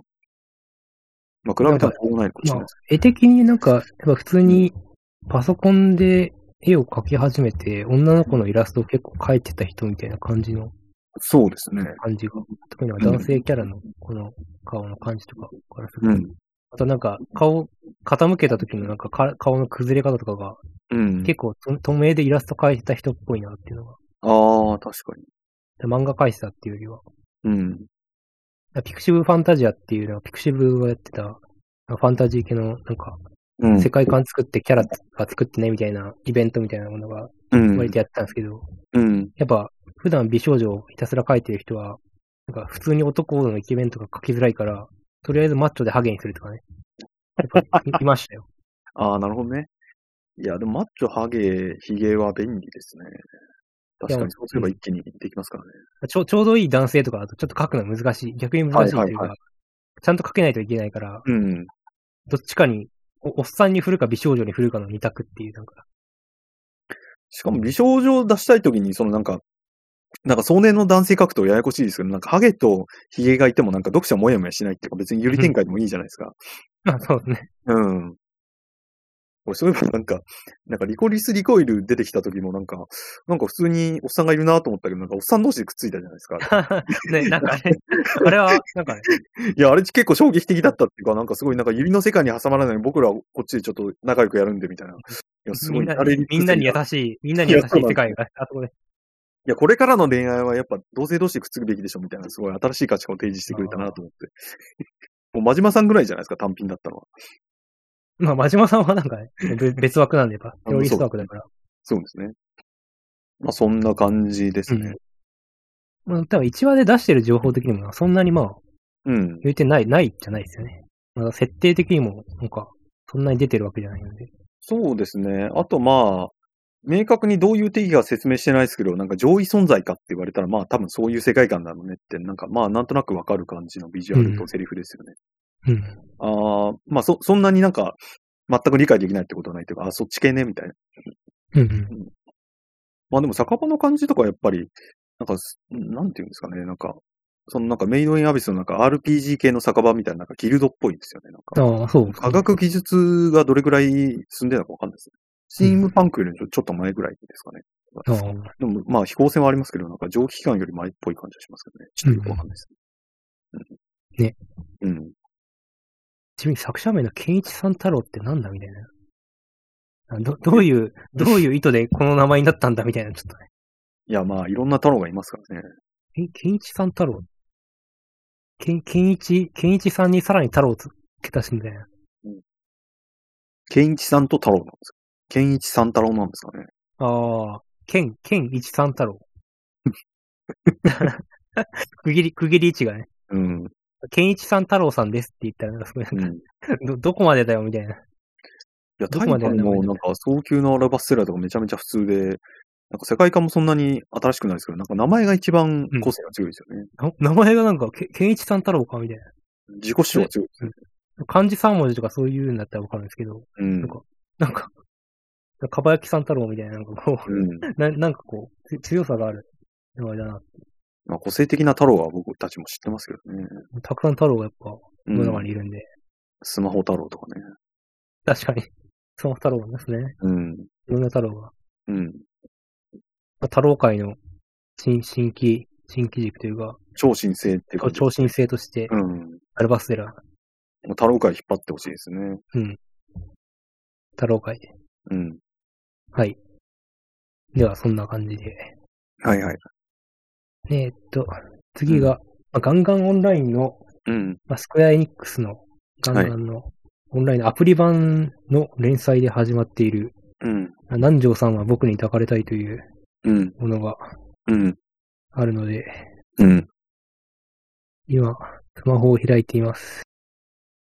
さあ、すぐに開けるかなまあなんか、あれなんか前前回もなんか取り上げたような気がするな、みたいな、一瞬なんかこうん。う、思う。あらすじとしてはなんか、クラスメイトのギャルが、うん。なんか、教室でセックスしてるとこ見かけたけど、うん。なんか、こっちになびいてきたみたいな。そんな、そういう話なのかなまあでいやもあっちの方が結構ギャルっぽいとか、なんかこっちは一応なんかそのなんか直接そのなんか、なんかセックス寸前の駒と、あとなんか、そのギャルっぽい、なんか同性の友達描写とかなくて、なんか割と性格はネクラなのかなみたいな感じで。なんかやっぱあっちの漫画とか結構違う感じがしますよね。まあ、ギャル、ギャル論というか、うん。何か。こっちの方が割と安全地帯とか、なんかあっちの方が危険な感じしますよね、なんか。うん。なんか言うてラブコメだからここは超えちゃいけないでしょみたいなラインを女の子が超えてるみたいな。うんこっちは割となんかそのなんか、なんか割とそのなんか自分に自信がないから抱かれるとかなんかそういう、なんか言い訳があるんですけど、なんかあっちはなんか普通にやってるみたいな。だかうん。ら割とこっちの方がオーソドックスな漫画の、なんかちょっと、ちょっとだけ過激になったバージョンみたいな感じしましたよあね。あ。まあ、最初に引きとしてなんか、うん、教引室きぐらいですね教室でやろうとしてたみたいな。うんそうんれでやってるだけっそうですね。ていう。だからあっちの方はなんかやりまんとは何かとかなんかそういう、んこう、そうそうなんですよ。うんなんか結構、なんかいろいろ、なんか奥まで突っ込むなって感じするんですけど、なんかこっちは割となんかその引きで、なんかちょっと強い引きぐらいにしか使わないのかなっていう気がしましたね。うん。いややっぱこれ画面が、いや、画面のこのね、なんか、小カロリーな感じ、いや、すごい好ましいですね。この、す絶ごい対に背景は手書きしないんだみたいな。いや、 LED そうですよね。 AD を貼るぞ。まあ、原稿料は定額だから、ね、すごい時間をかけなければかけないほど時給は上がりますからね。うん、なんか、やっうん。ぱキャラ、キャラがあくまで重要なのであって、うん。背景は、よし、いい、よし、これでいこう、みたいな。うんで、そのまま LT 変換だ、みたいな感じをすごい、すごいなんか、どこかで見た教室だ、みたいな、すごい、すごい好ましい感じです。いいなって感じすごい、もうなんか、馴染ませるとかじゃなくて、やっぱ、やっぱ置い置いただけで成立するんだっていう、すごい、学びがすごいある画面だなって思いました。いや、いいな求人さんの冷圧が、あ、もしもしはい、あ、今音切れてました、ひょっとして。また切れてました。あ、失礼しました。まあいいか。まあいいでしょそうですね。まあそんな感じですね。う。まあ普通に、う多ん分ウェブウェブ版で、うんウェブ版っていうかアプリ版での連載なんで、まあガンガン読者に対してはちゃんとうん。こういうタイプのラブコメもっていうことで、だいぶまあそうですね。それはういいんんじ。ゃないでしょうか。うん。あ、というかアプリ版のみでの連載とかってやっぱあるんですね。うん。デイズとかだったらウェブでも読めるから、そんななんか意識しないんですけど、うん。まあ LINE 漫画とかも、まあ、LINE 漫画の連載だから、やっうん。ぱアアプリでしか読めない漫画とかもあそるうんでだす。なって。うんちょっと読みづらいな、みたいな気持ち がね。ねなんか U- UI 的にというか、ああな。んか、ウェブのブラウザで読めると一番嬉しいんですけどね、っていううん。気持ちがうん。ありました。そのぐらいでしょうか。そうですね。はい。では、次。次が、ヤンマガウェブ。これは、本誌でも連載しているのかどうかは、わかりませんが、ヤンマガウェブで連載している、うん。タイトルがデスクリエイトっていう漫画で、まあ、原作と作が分かれているやつで、原作が読めない。み、み、見るのエイジさんが原作で、うん夏本雅人さんが作画の、うんまあ、。デスゲーム、デスゲームもの漫画の変形版みたいな感じですね。なんか、あらすじ的には、なんかデスゲーム用の殺人マシンを製造するうん。会社に、まあ、エンジニアと志望として入った主人公が、逆にデスゲームに、うん。採用試験と称したデスゲームにうん。かけられるみたいな、うん。そういう展開らしい。いや、だからよくあるデスゲームものと違うのは、そのなんかデスゲームを仕掛ける側っていうことでさ、なんかいつもデスゲームでこいつら何考えてんだっていうのあるじゃないですか、そのなんかはい。デスゲーム仕掛ける側が。なんかそれの制作側っていうところがオリジナリティなんだけど、今のところデスゲームをやってるしかないから、うん。少なくとも1話目が。いや、だからそうですね。今のところ特に何もないっていうか、まあなんか、なんかクリエイターでしかわかんないメタ視点で、そのデスゲームをくぐり抜けたり、なんか思いもよらない起点で生き残ったりとか、これから多分するんでしょうけど今んとこそれがないから、ちょうん。っといかんとも仕方ないっていうか、まあそこ次第で面白くなるかならないか決まるって感じですかね。まあその設定の得意性というか、設定文がプロローグのところで、まあ実は反転するんだよ的なものを出していて、しばらくはなんかまあ普通にデスゲームを、とりあえずやらせる的な、なんか、感じだとは。そうですね。うん、そうですね。まあ今んとこただのデスゲームだから、そうですね。まあ続きが気になるぐらいですかね。まあだから、まあ割とデスゲームとかって、要は単行本とかで読んだ時にすごいパワパワって読んでめっちゃ楽しいみたいな、そういうのが割とそうですね。まあ、連載ペースで読むと、なんか、リズム的にどうしてもなんかゲ、ゲームの説明プラス、なんか人が一人死ぬと、なんか、ある程度ページ使わなきゃいけないとか、そういうので、なんかパンパン進まないんで、そうなんですよね。だから連載でとりあえずページ埋めた方が関数が稼げて売り上げが儲かるみたいな。で、なんかあー展開が続けば続くほど儲かるみたいな、なんか資本主義とか雑誌の連載システムとかと噛み合ってなんかデスゲームって流行ってると思うんですけど、まあ、まあ実際に読む側からするとそんなにありがたいシステムではないっていうか、うん。まあ、ライアーゲームとか面白かったですけど、なんかルールとか忘れちゃうからまとめて読まないと、あれこれ、これどういう設定だったっけとか忘れちゃうんですよね。うん。まあでもデスゲーム、そうですね。なんか駆け引き系だとやっぱルールで一番面白かったのは海谷忍のやっぱ漫画が面白かったですけど、デスゲームもの、なんか正直あんまり、そんなにルールで面白いのはあんまりわかんないですね。なんかルール描写とかだとやっぱり福本信之がパターンとして僕は好きですけどね。なんか普通に、なんかよく流行ってるやつだとなんかエロとグロで釣ってるっていう感じですけどね。なんかすごい、なんか女が急に表変したりとかすごい、うんなんか残虐なシーンでなんかパンチラとかなんか胸のアップが強調されたりとか、なんかそういうので読者の興味を引いてるというか、うんなんかあんまり内容はあんまりピンとこないというか、うん、まあ、作画は異常に、異常にうまいですけどね。うん、そうなんですよね。ああれ、ありえんぐらいなんか、なんかこう、き極まってるな、みたいな。こだのか、らそうですね。だから、なんか原作考える力なくても、なんかある程度なんか、ドキドキハラハラさせればいいってことだから、作画力さえあればワンチャンいけそうな感じするんですよね。ああ、だから、なんか伏線だけ貼って、なんか主催者は一体どういう気持ちなんだっていうのを答えを最終回まで引き伸ばして出さなくても、それまでのコミックスの売り上げあるじゃないですか。はい。だからなんか、そういったところを考えなくても、なんかその場その場で書いてれば結構人気出るのかなみたいな。うんだから流行ってるのかなっていう気がしますけどね。まあ、どうし、どうしてもデスゲームとか、そういうもののラストとかって、なんか、ちょっとシーキレトンボというか、それ、そうそれまでに比べるとやっぱこう、あんまりそう大団円みたいな感じにならないんで、なんか最近見たやつだとイカゲームとか一応オチっぽいものあってすごいなと思ったんですけど、やっぱしょぼいオチではあったんですよね、やっぱりね。うんゲーム金も、ねうん、なんか金持ちが命の輝きを見たいんじゃ的な、うんあ、そ、そっち系か、みたいな。まあやっぱね、やっぱ限界がありますよね。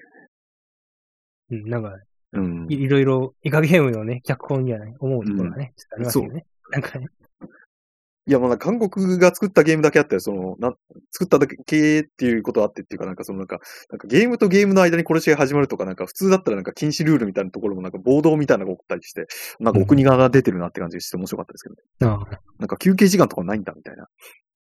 まあ、そういう文化の違いはありましたけど、ちょっとシナリオはちょっとどうかなって気がしま したね。あなんか、いやまあでもまあ、絵的、絵的にというか、普通にドラマとして、普通に眺めてみて、まあ楽しい感じだったんで、まあ、それは、まあそうですやっねぱ、。いや、それね、裏側とかやっぱ考えたらダメですよ。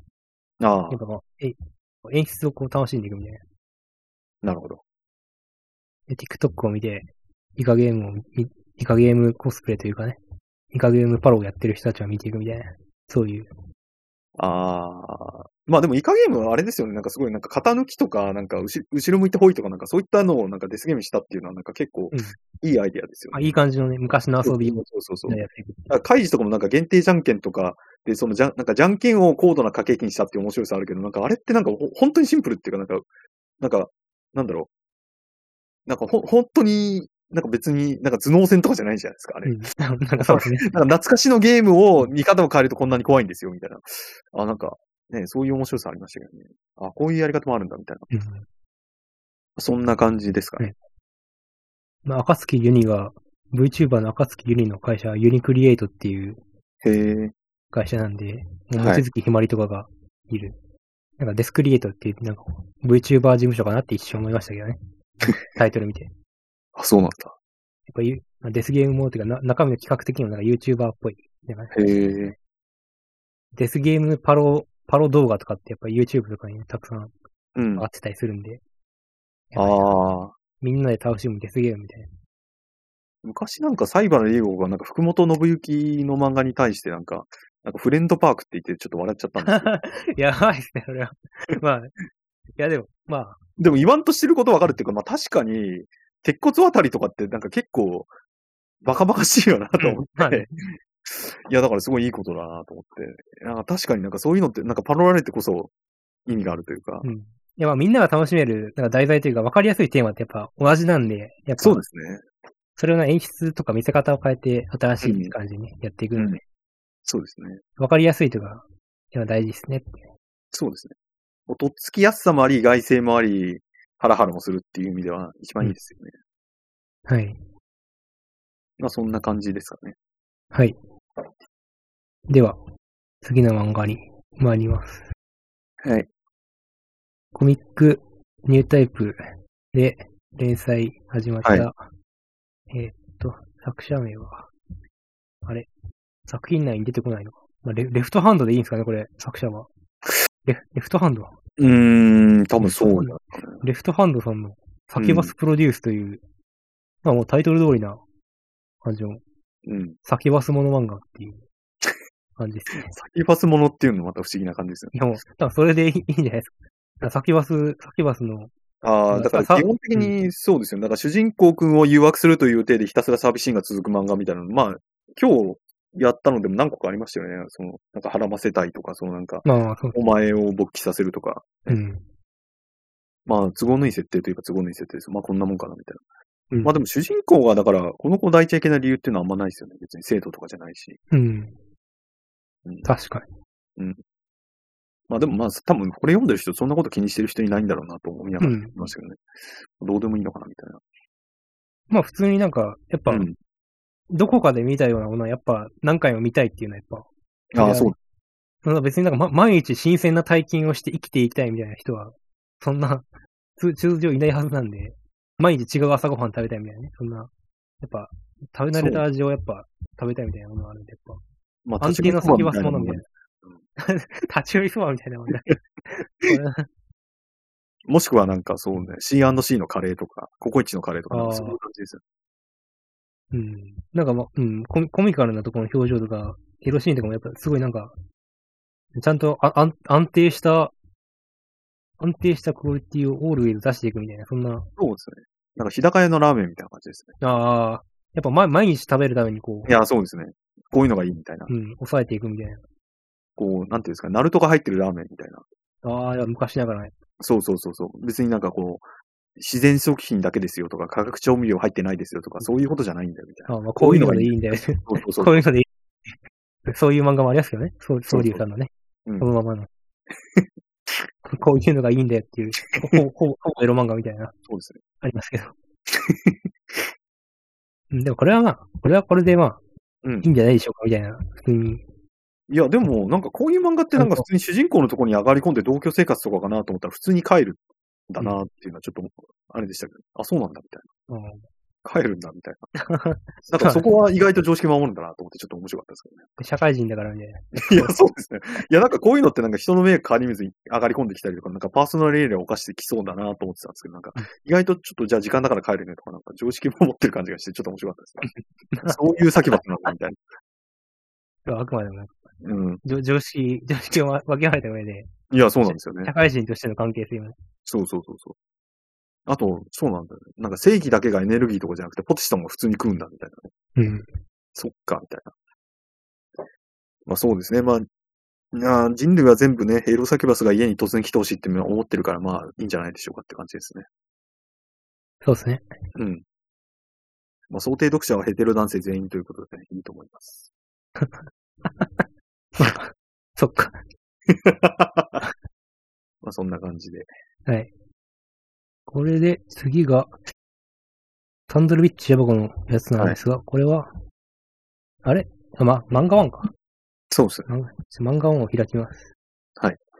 漫画ワンで新連載、漫画ワンのアプリで新連載している、うん。えータイトルが、一生千金という漫画ですね。ま、原作が、あの、剣眼柱とかの、うんサンドルビッチヤバコさん、ダンベル、ダンベル何キロ持てるかとかの、うん。ヤバコさんで、うん作。画が、ま、マームでいいのかななんか、アルファベット4文字の方の漫画うんで。す。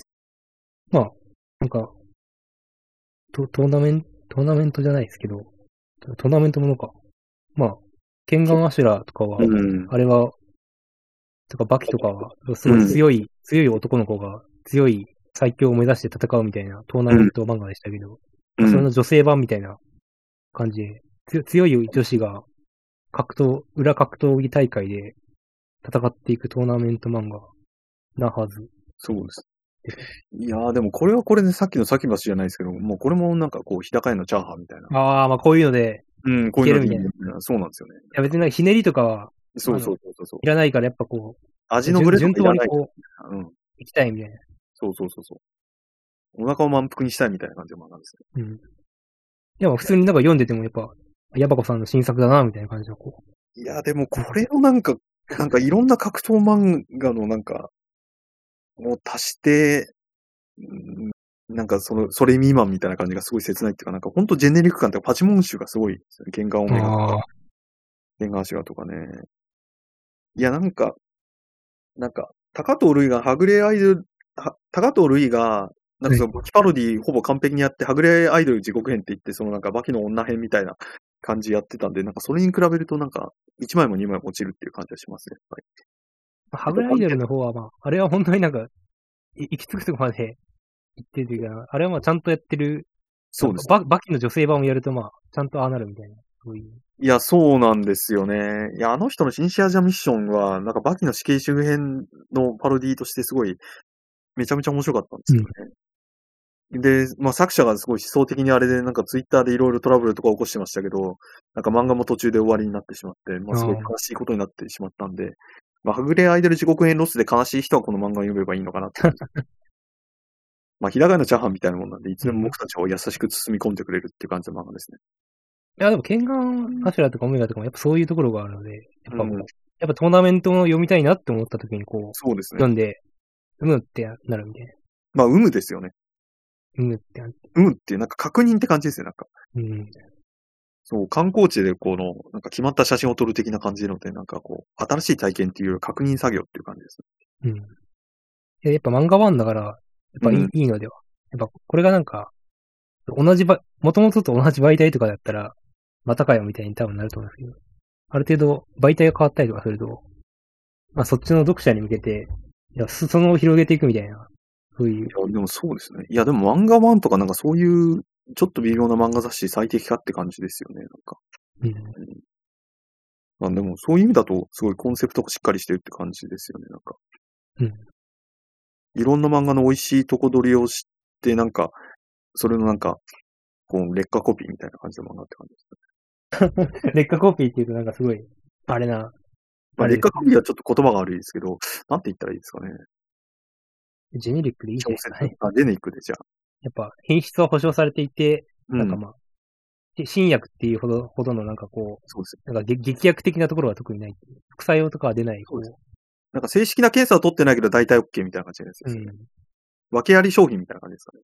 せんそべいれ、そそれはちょっとね、 ジェジェネリックって言い方がやっぱ一番いいんじゃないですか、ね。品質がじゃん、訳ありって言うとなんか、何、何か傷があるみたいになっちゃうから。 いや、まあ、傷はあると思いますけどね。まあ、まあ、とりあえずジェネリックってことで、まあ、いい感じで。うんあいいんじゃないでしょうか。はい。まあ、というか、まあ、これで、多分、出してたやつについては、ああ、なるほど。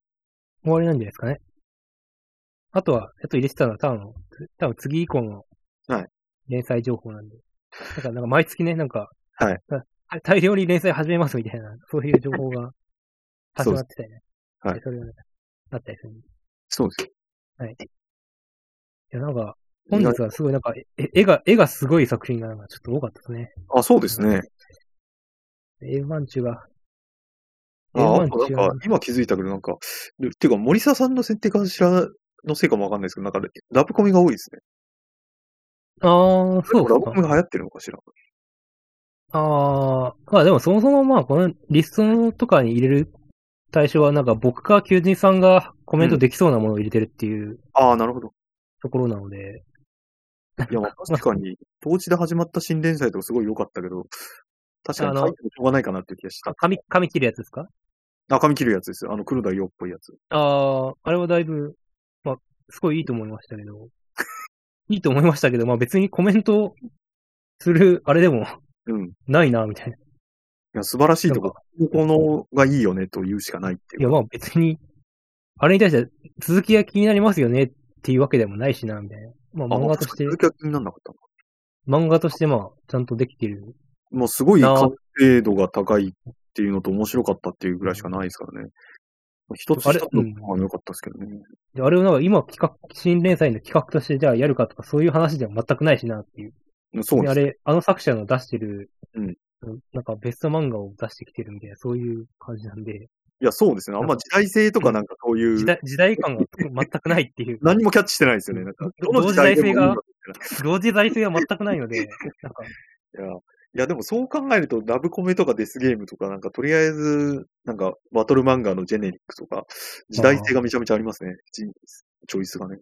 あーまあ現そう代ですのね。漫画の表彰っていう感じがしますね。なんかチョイスが。うんいやまあそりゃ、だって新連載とかで立ち上げようとした時にやっぱ同じようなものじゃないとまず、それある程度人気得てから、経てからなんか、ある程度別なことやっていくとかにしないと、そもそもよ読んでもらうっていう最初の一番目が、い一読目が始まらないので、そうですねそ。らだってサンデーでさっきあの当地の紙切るやつみたいな漫画始めても、うん何これみたいなそうですね。確信になるので、いや、コメント欄とか気になりますけどね。ちょっみとんななど長すんな長す長いんだけどみたいな。ちょ っとあシンシンプルにみたいな。ああ、し使命に対してみたいな。なるほど。ページ数問題はね、やっぱね。多分、こいつとこいつって付き合ってたのとか、多分あんまり伝わらないと思いますね、多分ね。うん。でもリテラ、リテラシーというか、まあ読む、まあ対象読者っていうのもありますけど、読む、なんかじょ状況というか、うん。もありますよね。と当時のあの漫画は、だってあれ、電車で、釣り革持ちながら片手で読むみたいな漫画じゃないでしょ、あれ。そうですね、絶対。ちゃんちゃんと読,、ま、読む漫画なんで。なんか頭がスッキリしてる時には見たいですよね。あうれ、んなんそうかだ、いや僕はあくまで労働者の立場なんでね。いや、確かに労働者っていう感じのチョイスですよね。なんか、どれもなんかちょうどいい感じします。え、だからパッと見てわか分かって、パッと見てなんかコメントできそうなもんっていうチョイスがでも基本的に僕のチョイス的には、多分ありますよ。まあ、ちょっとでも電車で読んでると隣の視線の視線が気になるっていう漫画ちょくちょくありますからね。まあ、そんぐらいですかね。ああ、そうですかまあね気にしな。きゃまいあ、いです確かに、まあ。いや、それはまあ、確かまあ別に、み、み、見えるように読まなきゃいいんじゃないです か。そうねそう。うん確かはい。で一応なんかエンディングトーク的な、あれって、うん。なんか、あるかな。エンディングトークね。いや、でも今回はなんか飲酒しながらやったんですごいいい感じでできましたね。あ、マジですか。いや、ちょっとシラフだとなんかちょっときついな、みたいな。うん。僕は気ひた楽すらにしようよかったですね水を、なんかね、やっぱりリップ水とかを防ぐためには、水を飲んでおくといいよみたいなものがへえ。あったので、はい。やっぱ一応ね、やっぱ、ポッドキャストを始めるにあたって、マイクをはい音質とか品質に関わるよう、調べるだけ調べて、設備投資するのが一番なんだなって思って、はいそのまま放置したみたいなね。ああ。設備投資するとか、話す人のボイストレーニングをしましょうみたいな。